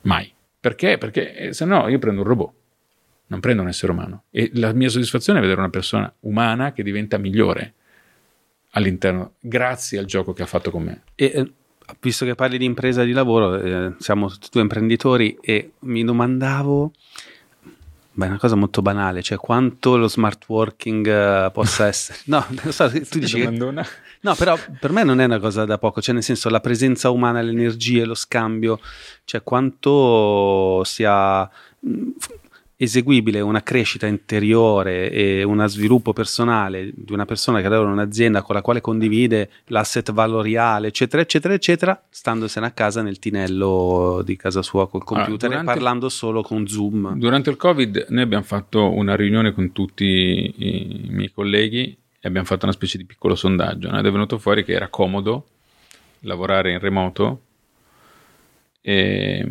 e quindi ci siamo interrogati su se avesse senso o non avesse senso fare un ufficio. Noi poi adesso abbiamo un ufficio nuovo molto bello dove tra l'altro ci sono tante piccole sale per una persona per fare le video, le video call, è uno spazio aperto dove c'è una zona dedicata ad ogni singolo comparto dell'azienda, ma sono posti liberi e anche per i partner, i clienti che possono venire quando vogliono, c'è una zona loro dedicata, una cucina, un auditorium per fare formazione perché abbiamo l'Academy, la sala podcast, eccetera, eccetera. Abbiamo costruito, come dicevo prima, un bellissimo spazio. L'abbiamo fatto partendo dalla provocazione che era, adesso la gente non viene più perché si è abituata, e dovevamo sfidare la pigrizia da un lato e la, diciamo, la comodità rappresentata dallo stare in casa. L'ufficio è sempre pieno, dei nostri e degli altri, perché innanzitutto per me forse stare a casa in campagna, se ho una casa in campagna e sono fortunato perché ho dei soldi e ho 20 stanze, è divertente. Ma se uno è un ragazzo di 20 anni in un cazzo di monolocale, magari si è sposato, c'ha la figlia che piange, eccetera. Adesso questo mito dello smart working voglio che qualcuno me lo spieghi, perché la vita reale non è esattamente ah, sto a casa e me la godo, come se fossi nella tua saletta. Spesso i miei almeno colleghi sono sposati con dei figli e a casa ci sono funzioni necessarie e degli equilibri che se tu ti porti pure il lavoro rischiano di saltare. E questo al di là del primo istante dopo il Covid, in generale ha aiutato secondo me tutti a riflettere seriamente su questa moda momentanea che è già secondo me in qualche modo tramontata, almeno in Europa, dello smart working. E poi in generale è chiaro che ancora una volta è stata una sfida, una provocazione che ha secondo me diciamo portato a delle riflessioni ulteriori su che cos'è il posto di lavoro. Noi abbiamo provato a dare la nostra risposta con un ufficio di cui ti parlavo all'inizio della nostra chiacchierata, che mi piace molto proprio perché arrivato, la domanda è arrivata con la pressione dello smart working legato al covid eccetera eccetera. E, quindi penso che abbiamo elaborato bene il nostro prodotto ufficio chiamiamolo Quindi secondo te il futuro è un po' quello, quello di immaginare il luogo di lavoro come gli uffici luogo di prima non sono più un ufficio app- applicabile alla vita reale secondo alla vita di oggi è chiaro che oggi dobbiamo ridefinire l'idea di ufficio. E ritorniamo al Sì. cioè dobbiamo Tutto ridefinire tutto, tutto devi- che cos'è l'impresa, che cos'è l'ufficio, che cos'è tutto, che cos'è anche la coppia, perché tu pensa quando le coppie erano fatte su maschi e femmina dove eh, il maschio lavorava, la donna accudiva la famiglia. E quindi tu arrivavi a una certa età e dopo vent'anni non avevi più voglia di stare con lei, lei non aveva più voglia di stare con te, lui tradiva, lei lo sapeva, faceva finta di niente, sai le classiche Sì. storie che conosciamo della nostra tradizione familiare, dei Sì. nostri nonni o Sì, genitori, dove tutti sapevano che il papà è un puttaniere Sì, e la sì, mamma sì, è sì. grandonna che ha una pazienza infinita. Poi, e dice perché? Eh, eh, perché non c'era una lira, per cui eh, cioè, glielo Certo. permetti perché dice dove vado Eh, sì. e non so fare nulla, ho 40 anni, ho i figli, vabbè, eh, cioè, eh, l'amante di mio marito mi dà una mano anche perché non è che non ha, ne ho una gran voglia, l'importante è che non si sappia in giro e salviamo le apparenze. Oggi tu magari ti sposi con una donna che ha più soldi di te, che lavora, che è emancipata e quindi se stai insieme ci deve essere un motivo, eh, non è una roba che puoi fare così perché è conveniente. Per cui quando non funziona più la relazione di coppia si sfalda perché tutti possono vivere a un certo livello, diciamo, perché lavorano e sono emancipate le donne come gli uomini, o perlomeno sempre di più questa differenza si assottiglia, e non c'è più bisogno di stare per sopravvivere. Però mh, sei d'accordo che quando un, soprattutto un rapporto che dura tanto, qualche anno, quando termina è uno sforzo in più che prima non si faceva perché devi ridefinire la tua identità, perché una parte de- de- della tua identità è stata ibridata con l'identità della tua compagna. Cioè, non so come dire. Ah no, ehm, certo. C'era. Come che. eh, come si chiama il regista della grande abbuffata? Eh, ma Marco Ferreri. Vedi che- che è stato Ferreri. tutta la vita con la stessa Tu donna. sei il cinefilo. cinefilo. Io se mi fermavano nei corridoi alle superiori, anche i film che non ho visto, io sapevo il regista. Grande. Sì, lui è, diciamo, è, Ah, la- è l'intelligenza artificiale. Wikipedia. Fatta uomo. organica esatto del, del podcast e lui diceva beh io non so più dove siamo come i, i- i rami attorcigliati dell'edera no, no dell'edera, Dove della inizio io e dove iniziai. a un certo punto siamo insieme da talmente tanti anni che non so più se questa cosa la penso io o è il suo pensiero che è entrato in me l'abitudine che faccio cioè adesso senza entrare nel gossip tu hai finito una storia lunga Sì. con una compagna però tutti noi abbiamo avuto esperienze di questo tipo come si fa a ridefinirsi perché questa cosa è nuova una volta si stava insieme tutta la vita adesso Ma siamo guarda, destinati a rapporti Ti più rispondo veloci dicendoti: io non ho mai avuto. eh, questo magari è stato motivo di frustrazione per le donne che hanno vissuto un po' con me. Io non ho mai avuto una, con nessuna donna da quando più o meno ho, ho raggiunto un certo livello di, eh, diciamo, serenità interiore, ma non ho mai avuto un giorno in cui mi sono sentito in coppia con qualcuno. Cioè, non- per cui per me stare o non stare con una persona mm, non... eh, sono talmente tanto dentro la relazione che non ci sono affatto. È quello che ti dicevo prima. Per cui non mi fa nessuna differenza amarti con la consuetudine della relazione o amarti senza la consuetudine della relazione. L'importante è amarti, cioè volere bene a una persona, volere che quella persona si evolva. Certe volte devi capire che, come quando hai un figlio, l'evoluzione del figlio è la tua assenza, è la fine di qualcosa ed è bellissimo perché non- difficilissimo però. No, no, no. Eh, beh, è difficile, è chiaro, è difficile se sei possessivo, se sei insicuro, se hai bisogno dell'altro. Ma l'amore non nasce dal bisogno dell'altro. L'amore nasce dal piacere di vedere lo spettacolo che l'altro ti offre di se stesso che diventa migliore. E quindi non, non è una cosa che mi... Lo so che sembra inumana perché me ne rendo conto, però non ho... Io... Allora, tutte le donne fanno anche fatica loro a capire quello che... Però io tutte le donne che ho amato le amo. Se tu mi dici, tu- tutte quelle con cui io a un certo punto ho toccato un livello di intimità e hanno contribuito a aiutarmi, e forse ho fatto altrettanto anch'io, ma certamente guardo dal mio punto di vista, quelle che mi hanno saputo toccare dentro e cambiare più o meno volontariamente, mettendo in discussione tante cose di me stesso, cioè io se oggi in questo momento mi chiamasse You Name It, una delle mie ex a caso, tutte bellissime scatto, scatto sull'attenti alla velocità del suono e ci sono. Sì, eh.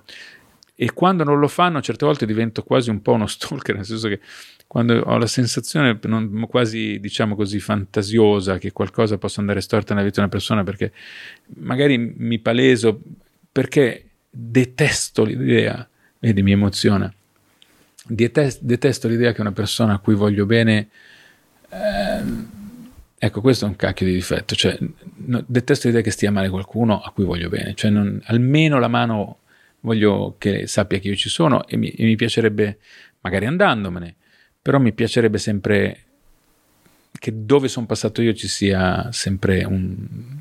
Cioè, non voglio...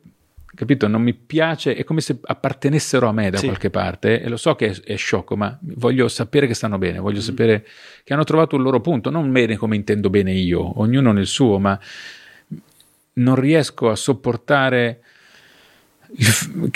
eh, è come l'entanglement, no? Cioè Sì, sì. sento la vibrazione di una persona che ho contattato, anche se non la vedo da anni, e se sento mi torna, eh, mi viene da dire, è come se fosse una, se- una sorella, poi non è un amore, è- e, e ci sono, non, non riesco a, a lasciarla. D- nel senso che poi se lei mi dice grazie, no, oppure io mi faccio, o se capisco che devo farmi indietro, mi, mi so fare indietro con grande freddezza, però dentro di me non smetto, cioè non ho, del resto l'amore o è una roba eterna o non è niente, quindi o ami per sempre o non hai mai amato. C'era questo, Anche se non frequenti più, eh. Questo allievo di Gurdjieff che diceva che si può, si, si può, sì. Mancava Gurdjieff. si può amare in tre modi, no? L'amore istintivo, l'amore emotivo e l'amore consapevole. L'amore istintivo io amo te perché mi devo riprodurre, quindi devo portare avanti la specie, trombo, so- mi, sei figa, ti voglio trombare. Così diceva. Gurdjieff. Tromba. L'amore emotivo non mi basta trombarti, ti voglio anche, eh, come dire, voglio che tu sia innamorata di me e solo di me, perché non puoi amare altri, quindi gelosia, senso del Questo non è possesso. amore, questo è idiozia. Esatto. Terzo livello di amore, amore consapevole. Io ti amo e mi basta il fatto che ti amo. Certo. Ma Que- no, hai descritto questa in una maniera molto commovente, tant'è che ti sei commosso pure tu, questo terzo livello di amore. Ma Magari gli altri non sono amori. l'altra Persona, l'altra persona ti ama. eh, Tu poi ama. Io ho un gatto, la Piccia, che adesso da un po' di tempo ho iniziato a chiamare amore, che è una roba per chi mi conosce è durissimo, perché non ho mai usato la parola amore per un gatto, mi sembrava una roba. Però in effetti io, sono, io le, vo- le voglio bene. È ovvio che non può ricambiare, porca troia, lei vuole le scatolette. Però c'è qualcosa di meraviglioso di lei che da qualche parte è puntuale, è perfettamente malinconica quando manco troppo da casa, me lo sa dire con una dolcezza. Cioè, nella sua natura. Cacchio, che figa che è la mia picia. È veramente una- un grande animale. Ma tu adesso no? vivi da solo? Sì, in questo momento, se non ti spiace, devi venire da me. Sai quelli, no, perché ho lasciato la mia compagna e facciamo flatmate. Sai? No, No, sta, ma- sta cambiando casa No, e no. c'ha bisogno No, perché di volevo sapere, cioè, Ah, ok. cosa Ah, fai? cerca la- un Vuoi che mi prenda la tua fidanzata? Volentieri, fammela vedere almeno così. Cosa, cosa fai la sera quando sei da solo per non deprimerti? Mi sta coglionando. No, no, ah, è il tuo problema. No, no, like, io faccio domande per la, la fan base, per la comunità. È Cioè, co- cos'è cugino. che si fa È per sera? un mio amico che te lo chiedo. Vi porto il whisky, vi porto, ah, così No, c'è dietro, esatto. Cos'è che fai la sera? No, Ma guarda, sì. progetti, Sì, penso, lavori. faccio. Se ti dico le quantità di robe che sto mettendo in piedi, nonostante comunque Quindi lavori, mi- lavori Eh, anche la lavoro. Però lavoro è una parola che non riesco a capire. Sì. Eh, progetto, progetto, faccio ehm, f- progetto, mi, mi impiego eh, nella, nella creazione di qualcosa che, che risolva qualcosa. E questo mi piace, mi appaga tantissimo. Poi, eh, poi ovviamente me la godo, mi piace molto mangiare, cucinare. Esci Adesso finisco stasera, che lo sono. Quando ho finito qui, io poi a prendo cucinare. l'aereo e me ne vado in Sardegna al mare. Quindi, cioè, per farti attenzione. capire, no? Cioè, Hai la casa in Sardegna? No, no, no, una, No. vabbè, non è importante, una barca vera, mi vergogno, eh, No, no, no, non dai, va di moda dire la barca, una barca barca. vera. Sì, eh, si può dire dove? A, a nord o a sud? Oh, ah, la tengo ad Olbia. Ad Olbia? Sì, adesso mi stai... No, perché è una cosa che adesso tutti i content creator vanno in barca vera, però tu già da mo' che ci vai, no? Da Ah, qualche- io- allora, diciamo che ho sempre avuto... È una terapia per te. Io sono di barca. Ravenna, no, Ah, di cioè. Ravenna. No. No, no, è proprio bello. Io sono un velista, io mi definisco velista da rada. Nel senso che mi piace proprio svegliarmi la mattina in mezzo al mare, fare il caffè, il sale, la salsedine, col mare si fondono i profumi, proprio mi piace godermi il mare. Meno onde possibili, cioè proprio sono veramente... Poi mi piace anche andare a vela, ovviamente, moltissimo. Mi piace la calma, mi piace il ritmo che determina, mi piace... Mi piace, io adoro il mare, io sono un scorpione, segno d'acqua, quindi puoi immaginare, sono, il mare è il mio elemento sono di Ravenna. Ehm, sì, eh, Che ti devo dire? No, eh, non lo so, cioè, eh, così, la barca... Mi piace, piace, sì. l'idea che tu prendi, vai... Stasera parti? Sì, sì, Non è sì. che perdi l'aereo? Che ora No, c'è? no, alle Cioè- 22. Ok, cioè. Sono tranquillo. Ma ci vai spesso? Cioè, è una cosa, è una routine? No, mi vergogno adesso a dire no, sì, Dai, ci di- vado molto, ci vado abbastanza, sì, Sì. sì, è, una- una- è il mio posto. Mm. Eh, a un certo punto volevo comprarmi una casa bella al mare, non sono riuscito perché è arrivato uno molto più ricco di me, ha fatto un'offerta molto più grande della mia e sono andato un po' in frustrazione. E quindi ho detto allora mi prendo tutti i mari del mondo. Ti Esatto. rilanci? Sei un esploratore d'altronde. Sì, cioè, esatto, me li prendo tutti. Poi mm, un giorno magari mi, verrà- mi tornerà la voglia di prendere una casa vicino al mare o al mare, però ehm, la scelta della... Poi c'è una storia dietro questa barca vera molto bella, che forse è il vero motivo per cui l'ho fatta, che è un amico eh, che ha avuto un periodo un po' difficile nella sua vita, lui è, molto, è un velista, è stato campione olimpico, cioè un personaggio importante nel mondo della vela che ha avuto, un- come può succedere, una fase difficile e quando ci sentivamo al telefono eh, io gli ho detto guarda se, eh, se decidi se decidi adesso sembro però gli, gli ho detto guarda se ti fai un colpo di reni no? Perché era un fatto proprio di- personale non, non biologico non di salute era proprio era un pochettino spossato dentro ok gli ho detto se ti riprendi magari sai che facciamo facciamo una barca a vela gli ho detto e gliel'ho promesso, no? Come- e, e insieme a me c'era un altro amico forse che, che gli parlava in quel momento, che è un maestro d'ascia bravissimo, ehm, che ha lavorato con Sciarelli, ha fatto le barche di legno più belle, sai che le due grandi tradizioni sono San Germani e Sciarelli, per i laghi soprattutto Sciarelli, lui è questo Ferluga, si chiama, molto bravo. E, e quindi insomma abbiamo messo insieme i due suoi amici e abbiamo iniziato a lavorare ad un progetto, vedi fare progetti ti salva la vita ed è stata un po' quasi una catarsi fare questa barca, è durato tre anni meraviglioso, è un one off, quindi un custom, l'abbiamo proprio disegnato Wow. assieme con un po' di amici che ci hanno Veramente, aiutato. che sì. figata. E quindi l'ho fatto perché ho fatto una promessa a una persona che, porca miseria, è stato meglio. Se no non avrei fatto la barca. e quindi sì, poi a quel punto abbiamo fatto, era, era il- era la cosa che, che ci eravamo promessi di fare se lui si sarebbe, eh, si fosse ripreso e ri- per fortuna oggi sta da Dio. Però Domande, dai, faccio un po' il pirla. Cioè, a te piace comunque ti piace la figa? a te piace la figa? la figa? Sì, perché... Io sono romagnolo, pide e patacca. Esatto, questo si vede anche senza le domande.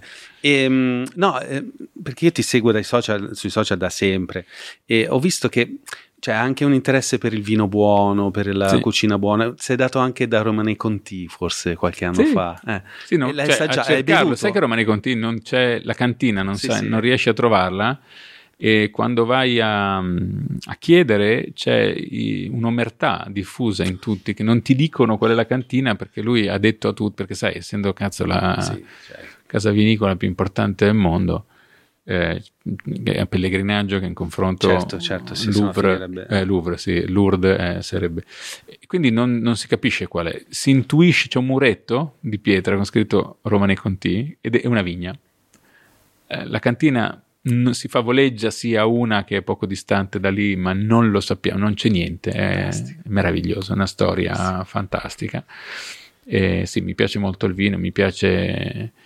Ma sai cosa? Ancora una volta, il vino è un luogo di proiezione, cioè un luogo in cui puoi investire questo senso del- dell'elogio di cui parlavamo prima, cioè l'esercizio a, a cercare il bello, a cercare i sapori, a cercare il territorio, a cercare il, chi nella cantina ci ha lavorato, il fatto che insomma ci mettono o non ci mettono la chimica.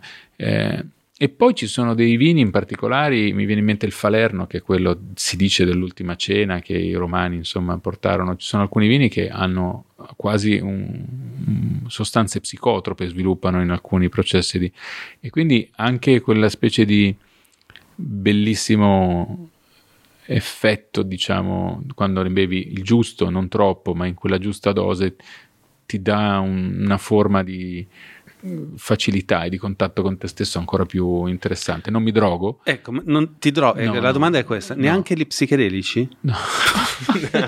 Strano. No, perché... No, lo dico- Neanche l'LSD. Neanche de- no, perché no, lo dico, no, lo dico-. No, non mi drogo. no, lo eh, dico perché, perché sai che adesso negli Stati Uniti cioè, hanno legalizzato anche. Sì, no, no, no, tanti- non mi drogo perché oddio, Non ci hai ambizioni No, Veronelli, che era un amico ai tempi, Quello dei- quello dei di vini, un vino. grandissimo Veronelli, il padre, diciamo, diciamo, nobile della cultura culinaria e anche dei vini e dell'olio eh, italiano. Il Gino, come lo si chiamava, eh, aveva un problema agli occhi, non vedeva la cataratte e il medico gli aveva dato, gli aveva dato la marijuana come cura terapeutica, che in realtà gliel'aveva dato da amico a amico, no? Sì, sì, E una volta andai, andai a cena da lui, feci biscotti alla marijuana ed è l'unica esperienza psicotropa che ho avuto Ah. nella mia vita che mi ricordo ancora perché poi alla fine mi ha detto no ma rimani qua, non puoi andare via. Io vedevo quattro vie, Eh sì. non si capiva niente, anche perché ho una sensibilità alle sostanze chimiche molto sviluppata e quindi francamente forse una volta al Biblos di Rimini eh, sono stato malissimo, ho vomitato come un disgraziato perché mi è, eh, sono stato proprio male e secondo me mi hanno drogato. Ok. Poi un'altra volta, scusa adesso se... No, vai, vai. no però è quindi il biscotto di marijuana, le mie esperienze sono il biscotto di marijuana, questa roba che però non so se era una droga ma sono stato male a- Al Biblos? al Biblos, quindi evidentemente qualcosa è successo, però la mia reazione è sempre molto negativa. E poi un'altra storia, diciamo più o meno simile a quella del Biblos, però non un po' meno casuale, eh, che però diciamo, eh, vabbè, non, non sto a dirtela. era- Comunque, allora, Una non cagata, posso. No, non mi terminare piacciono questa puntata senza eh, dirti questo aneddoto. Sa- tu sei tornato a Radio DJ, hai fatto Radio DJ MTV e poi sei tornato a Radio DJ, vero? Hai fatto tipo una come seco- ospite. No, no, anche come avevi un programma alla sera. Beh, sì, ma non ho mai lasciato. Radio non l'hai mai DJ. lasciato, ok. Ho fatto Radio DJ Erano anni. la Emanuela Colli che lavorava lì, non so se ti ricordi, Emanuela Colli, no. sì, lavorava lì in radio e, eh, io sono suo amico e, mi- e mi telefona, mi fa Davide, In quegli anni. sì, in quegli anni, Davide, eh, vieni, vieni a Milano perché andiamo giù al, ci- al Ciringhito che c'è sotto Radio DJ. Ah, sì, che mitico. beviamo qualcosa, viene anche Andrea Pezzi. Bra, tu le, ru- le rubi il telefono e ho iniziato a sentire i tecnici. No, devi venire perché dobbiamo assolutamente. Ma eh." perché? Non lo so. Parla, par- era come sentire. Ti eri te- drogato, di la Esatto. verità. No, no, no. Poi tu dici, cazzo. Ah, questa è la domanda. No, no. Ma quella volta ti eri drogato? No. No, eh, no, voglio arrivare al punto. Che poi finalmente andiamo lì. Ma lo scopo qual era? Mi sembra... Non lo so, io vado. vado Eh no, ma scusami, ma se mi togli la motivazione da sta Ah, storia... lo scopo no, era così di conoscerci perché lei ti aveva parlato di me, ci siamo conosciuti. Come autore di un programma? No, io ero l'autore? così un suo amico, io suonavo, avevamo degli interessi in comune. proprio- E io cosa stavo cercando? Non so. Niente, tu volevi cazzeggiare quella sera dopo il programma e ci siamo bevuti Non qualcosa. in questa descrizione. Beh, alla fine, no, la cosa che mi ha colpito è che tutti alla sera, capito, 20 anni, 30 anni così, tutti cosa vuoi tu? Un mojito, cosa vuoi tu? Eh? E Andrea cosa ha bevuto? Un bicchiere di latte caldo al ciringhito di, di Radio DJ. Quando Mica, ancora già, lo digerivo, mannaggia. già all'epoca dicevo, minchia, bicchiere di latte caldo. Era come l'arancia meccanica, però. Esatto. Il latte più. C'era, c'era Era il latte le- più, vedi il, le- citazionismo le- le che c'è in me. mescaline Esattamente. Cioè, il la domanda era, bevi ancora il latte caldo quando esci la No, sera? non lo digerisco proprio per niente. I latticini ormai sono Ah, vedi, vedi, vedi. completamente vietati. No, però comunque sì, mi piace molto lo champagne perché Padosé senza liqueur d'espedition è molto più digeribile e soprattutto ha meno calorie. E io oggi ho un metabolismo che ha bisogno di essere aiutato con una dieta perché sennò esplodo. Io come avrai visto da internet se cerchi Andrea Pezzi grasso porca troia Ah, è vero, c'è stato un momento, secondo me è è photoshoppata. Io adesso non lo voglio dire. Lo No, qual è la dieta? non la farei vedere in questo blog. Se fate sti scherzi giuro no- vi ridatemi la liberatoria. Tanto basta che gu, insomma. Vabbè, comunque, eh, cioè, che dieta segui adesso? No, Mangi ho poco? scoperto questa roba geniale che è una fesseriola, ma e cioè mangiare poco. no, scherzo. Scherzo. Io, ah, quando mi chiedono, ma Sono andato fai, da eh? un dietologo, mi ha detto tu mangia meno. no, mangio No, ma l'insalata. infatti qualunque dieta si basa sul trovare il No, modo no, di no. farti mangiare Sto- poco. Scusate, sto cazzeggiando. No, ma in realtà vero. non è vero. Ah, non non è vero. vero. Questa, Ah, è, ok, non è questa è la. Allora, prima il crudo, quindi l'insalata, eccetera, poi la proteina a pranzo, eh, la carboidrato a pranzo, e poi insalata e poi proteina alla cena. Uno spuntino a metà pomeriggio. Tra l'altro, se avete un paio di Noci. eh, mandorle o noci, Ho fantastico. 800 grammi di noci. Posso in rubartene una? Fantastico. Guarda, guarda, c'è un sacco E, pieno. e dall'altra parte la mattina, anche la mattina. E la mattina faccio mm, anche lì un po' di carboidrato con la frutta. Ok. E questa roba che peraltro mi piace moltissimo, è diventata rituale, mi ha cambiato oggettivamente il metabolismo, per cui quando anche esagero non mi succede Chissà se è la stessa dieta di Briatore. Avete visto Briatore come è È dimagrito? dimagrito? Beh, non lo so. Che la gente gli scrive è malato. No, è dimagrito. Eh, cioè. eh, sì, io sembro malato? No, tu Ok, sei ti ringrazio. formissima. Ti cioè, ringrazio infatti, si vede che stai, stai facendo. Se si quello- vede che sei single. si vede che... Oh, grande. Le noci, vedi, questo è lo spuntino di pomeriggio. Ma È già aperto, apro? è già Ah, è già aperto, aperto, ok, fantastico.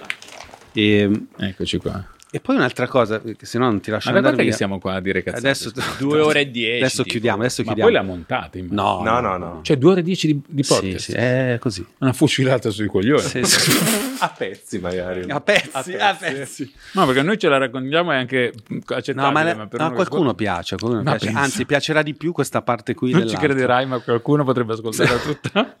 No, certi podcaster americani fanno puntate da 5 ore abbondanti. Non ti preoccupare, non è una minaccia, perché sappiamo che devi andare in Sardegna. Fammi vedere. E Mazza, quanta gente. sì, adesso, adesso chiediamo. E un- sempre una volta, sempre sui social, quando qualcuno eh, Avevo non mi ricordo, mezz'ora fa. avevi postato tipo una foto di una bistecca, qualcosa, qualcuno ti aveva criticato. saltato una riunione? Ti rendi conto? Veramente, per colpa nostra. Scusa. Mi hanno chiamato in 20. Ok, puoi- sei ancora in tempo per farla? No, aspetta, aspetta. Vai, vai. Se vuoi, chiudiamo qui e la fai. eh. Cioè, cioè, la puoi fare, ti diamo uno Vai. spazio. No, no, vai, vai. Fatta. E, e qualcuno ti aveva criticato per- perché mangiavi la carne e tu avevi risposto in maniera un po' criptica. Dicendo, Palingenesi. gua- eh, no, dicendo guardate che è una questione di proteine più o meno nobili. Come per dire, la carne è una proteina nobile e se No, te la puoi non è- permettere è me la meglio. È possibile questa cosa? Cioè, Mm, no, no, non lo so. Allora, la... cioè non sei vegetariano tu. Ma che sei matto? No, No, ma, ma perché mangio pochissima carne rossa? Pochissima. Però non voglio perdere l'abitudine. Poi se mi fai una domanda sull'industria alimentare, bim bim badabam, eh, sono d'accordo con tutti quelli che giustamente, eccetera. Eh, perché effettivamente a livello industriale, ma se tu hai la fortuna di mangiare, quando hai la fortuna dell'unico momento in cui mi permetto di mangiare carne rossa, una carne rossa di eccezionale qualità, eh, ben alimentata e bim badabam, ah, perché no? E quindi questo lo faccio. Una delle risposte che dicevo sempre era la palingenesi Ok. ed era una risposta del cazzo ovviamente però intrisa di filosofia e cioè un- se tu non ti senti allora ognuno di noi è quello che mangia e se non ti senti di migliorare la condizione della mucca quando la mucca diventa te e cioè un'idea di te stesso così bassa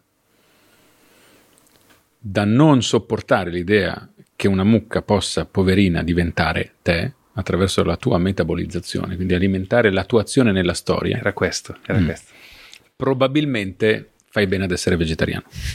Bellissimo. Ogni morso ad una, un pezzo di carne che dai ti deve responsabilizzare e deve nobilitare, non la proteina, ma il sacrificio di quell'animale e le tue azioni che sono, come dire, devono essere alte tanto quanto deve essere alto lo scopo di un uomo che sa stagliarsi ed essere, diciamo, migliore nella storia rispetto a quello che può fare una mucca. E quindi E quindi anche questo è un problema che da qualche parte sfida te ad essere migliore ogni giorno e quindi perché abbassare il tiro? Alzalo. Sì, migliore dai significato. Del resto, se Cristo ti dice questo è il mio corpo e diventatemi e mangiatelo. E, e- in questa palingenesi cristiana ognuno di noi può diventare il Cristo. Se questo si avvera, se questo succede, se questo è reale, perché non la mucca? No, è bellissimo questo e tra l'altro si sposa con quello che dice il tuo guru della cucina, eh, Giorgione, Ah, che quando lo Beh, io ne ho io, diversi guarda, di guru. Giorgione che è questo qua che, che cucina dice, su YouTube. Posso darti un consiglio da vecchia Sì. puttana della televisione? Vai. Tu dovresti chiuderla così, sta cosa qua. E tra l'altro si sposa benissimo con quello che dice Giorgione. Basta. Andatevelo a vedere. No, basta, non sappiamo cosa dice Giorgione. Un po' come Brian di Nazareth quando a un certo punto Brian, che non è Gesù, dice, te lo ricordi, bellissimo. La verità è, e poi si, so- si ferma. Ah, questo pezzo non me lo ricordo. Lascia l'incompiuto e torniamo Io a acc- Michelangelo. No, io accetto, accetto la, la tua proposta e lasciamo Giorgione. Giorgione perché io sei, piace sei un mio maestro della comunicazione e accetto assolutamente, quindi ti ucciderò come abbiamo detto all'inizio. Ti ringrazio Andrea, davvero di cuore, è Grazie stata a una voi. puntata spettacolare la Madonna. grazie di essere Lunga venuto. soprattutto, e No, no, noi le facciamo tutte. Noi ne abbiamo fatte una di tre ore e mezza. Sì, sì, no, le facciamo Ah, allora sono non ti dilettante, preoccupare. va bene. Ci dispiace per la tua riunione, però si vede che in qualche modo, dai, Adesso facciamo così. ti puoi passare. Chiamo. Grazie a tutti. Ciao, ciao, Andrea. Ciao. ciao, Questo è il Bazar Atomico. Ciao ciao. Il Bazar Atomico.